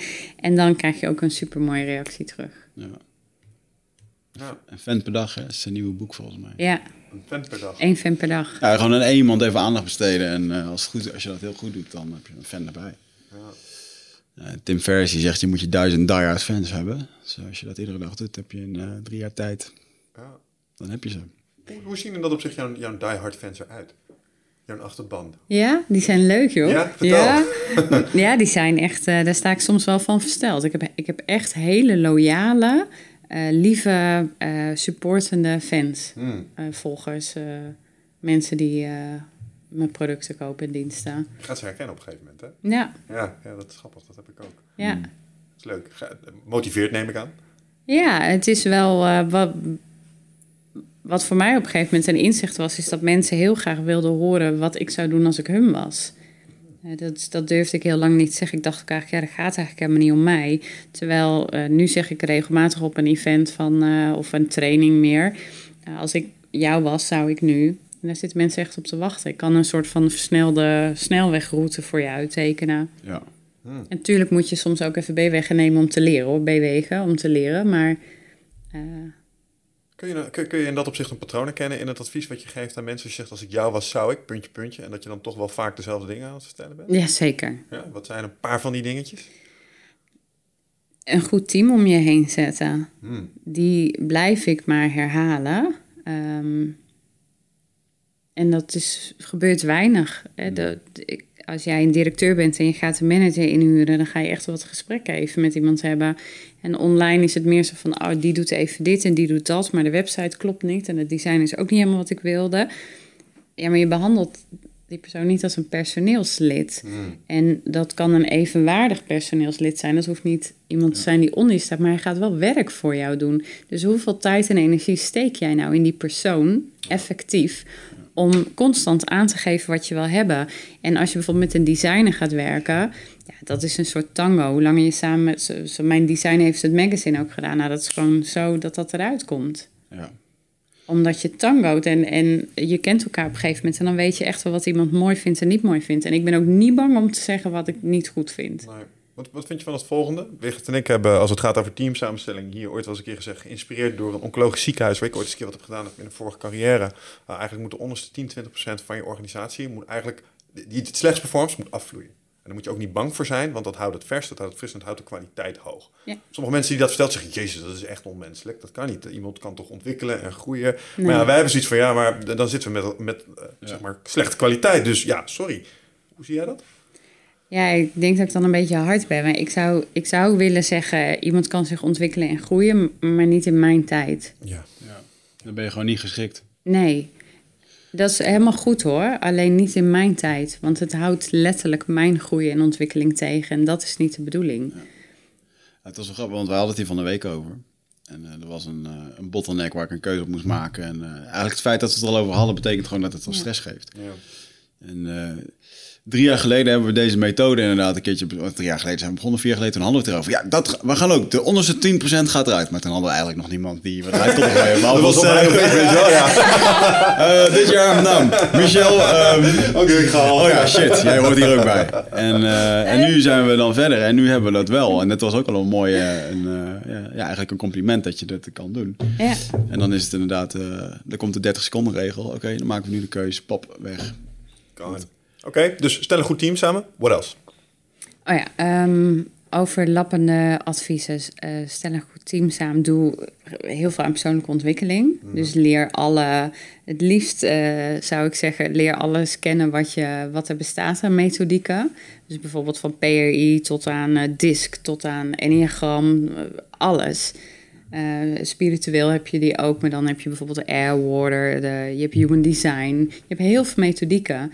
Hoe beter je daarin bent, hoe meer je daarover leert en weet en in voelt, uh, ja. Dus blijf, blijf werken aan je kennis, is eigenlijk wat je Ja, enorm, want jouw kennis is ook de kennis in je klant. Ik kan, eh, bijvoorbeeld DISC is heel simpel. Uh, dat werkt vanuit vier kleuren. Ja, het is niet per se simpel, maar het werkt uh, in de hoofdlijnen vanuit vier kleuren. En eigenlijk heb je al heel snel door als je iemand uh, voor je hebt, wat voor kleur zo'n persoon heeft. En daar pas je je sales ook op toe. Ja, volgens mij heeft iedereen die ooit eens een keer een sales training heeft gehad, hier wel iets van gedaan. Ja. De rode zijn de extraverte. Is, is dat dat model? Ja, de, ja de rood is inderdaad daadkrachtig.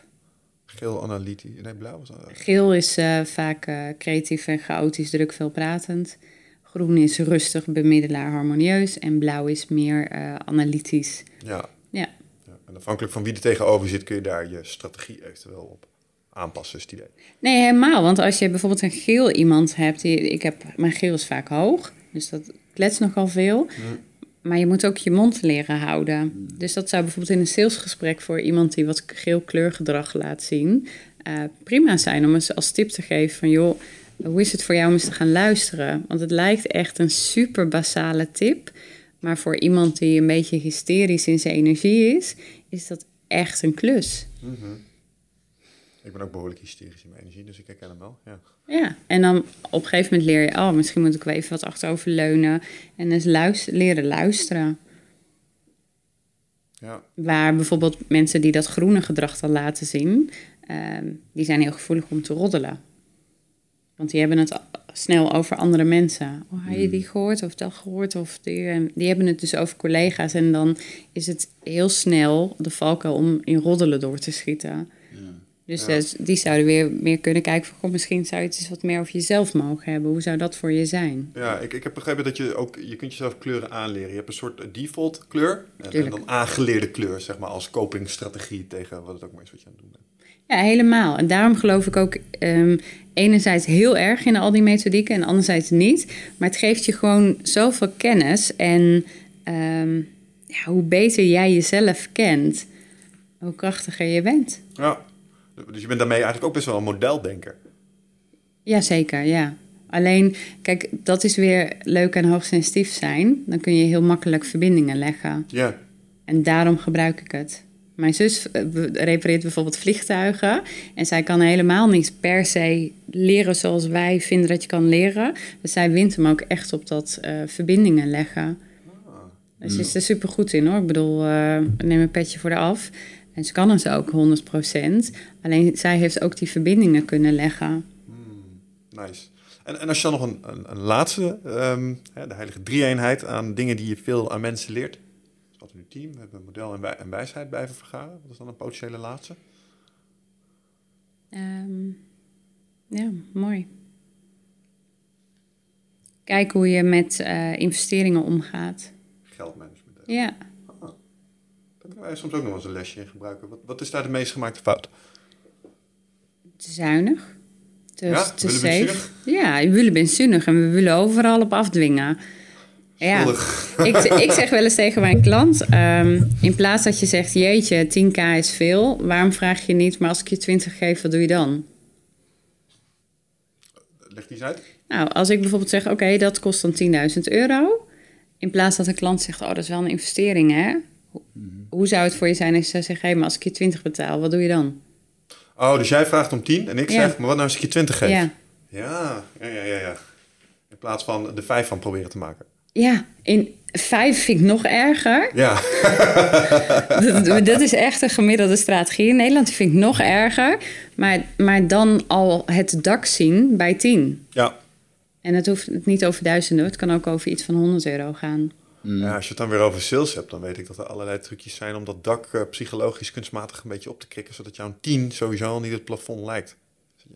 Een beetje NLP-erig. Uh, Ja, ankeren, dat soort dingen. en LP heb ik nooit een... Klik mee gehad. Nee, ik heb- het een beetje manipulatief zo Ja. af en toe. Ik weet het niet, Ja, ik maar snap het heeft ook wel met, zelf, met zelfbeeld. Ik had, dit, ik had toch wel dit jaar een gesprek met Michael Pelagic over iets. eh, ik wilde iets duurs en groots opzetten.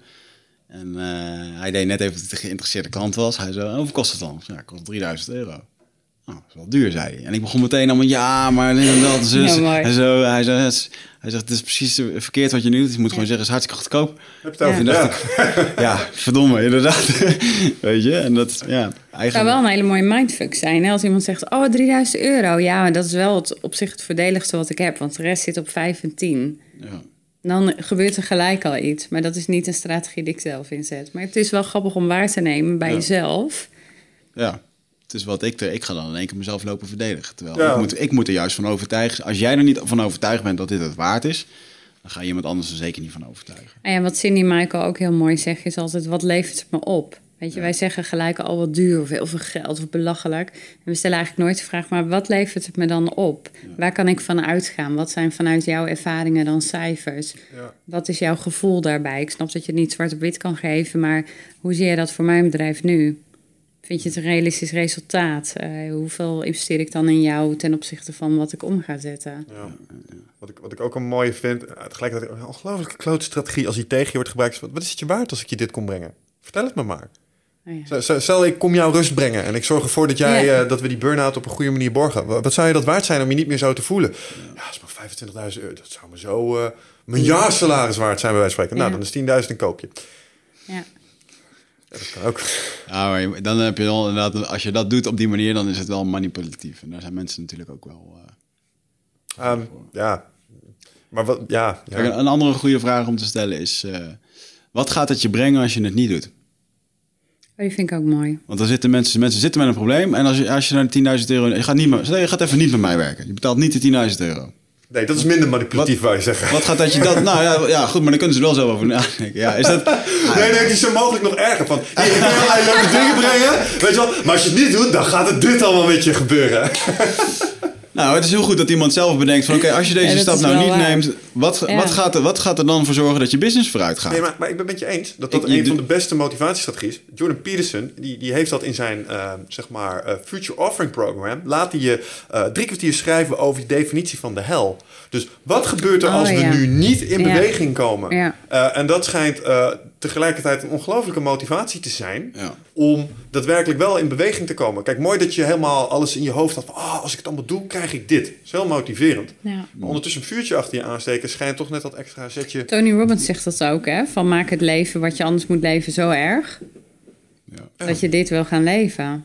Dus dat is bijvoorbeeld simpel, dan moet ik mijn baan opzeggen of niet. Ja, maak het leven van een baan hebben dan maar zo erg in je eigen hoofd. Maar de- ja, ik weet het niet. Ja, Het kan een strategie zijn. mooi. We zitten ruim over de tijd, jongens. Cool. Twee uur en tien minuten. Kijk, vlieg als je lol hebt. Ah. Ik vond het een leuk gesprek. Waar kunnen de mensen jou vinden? Online. CarolienVandekamp.nl Mooi. Die was nog beschikbaar, die URL. Zeker.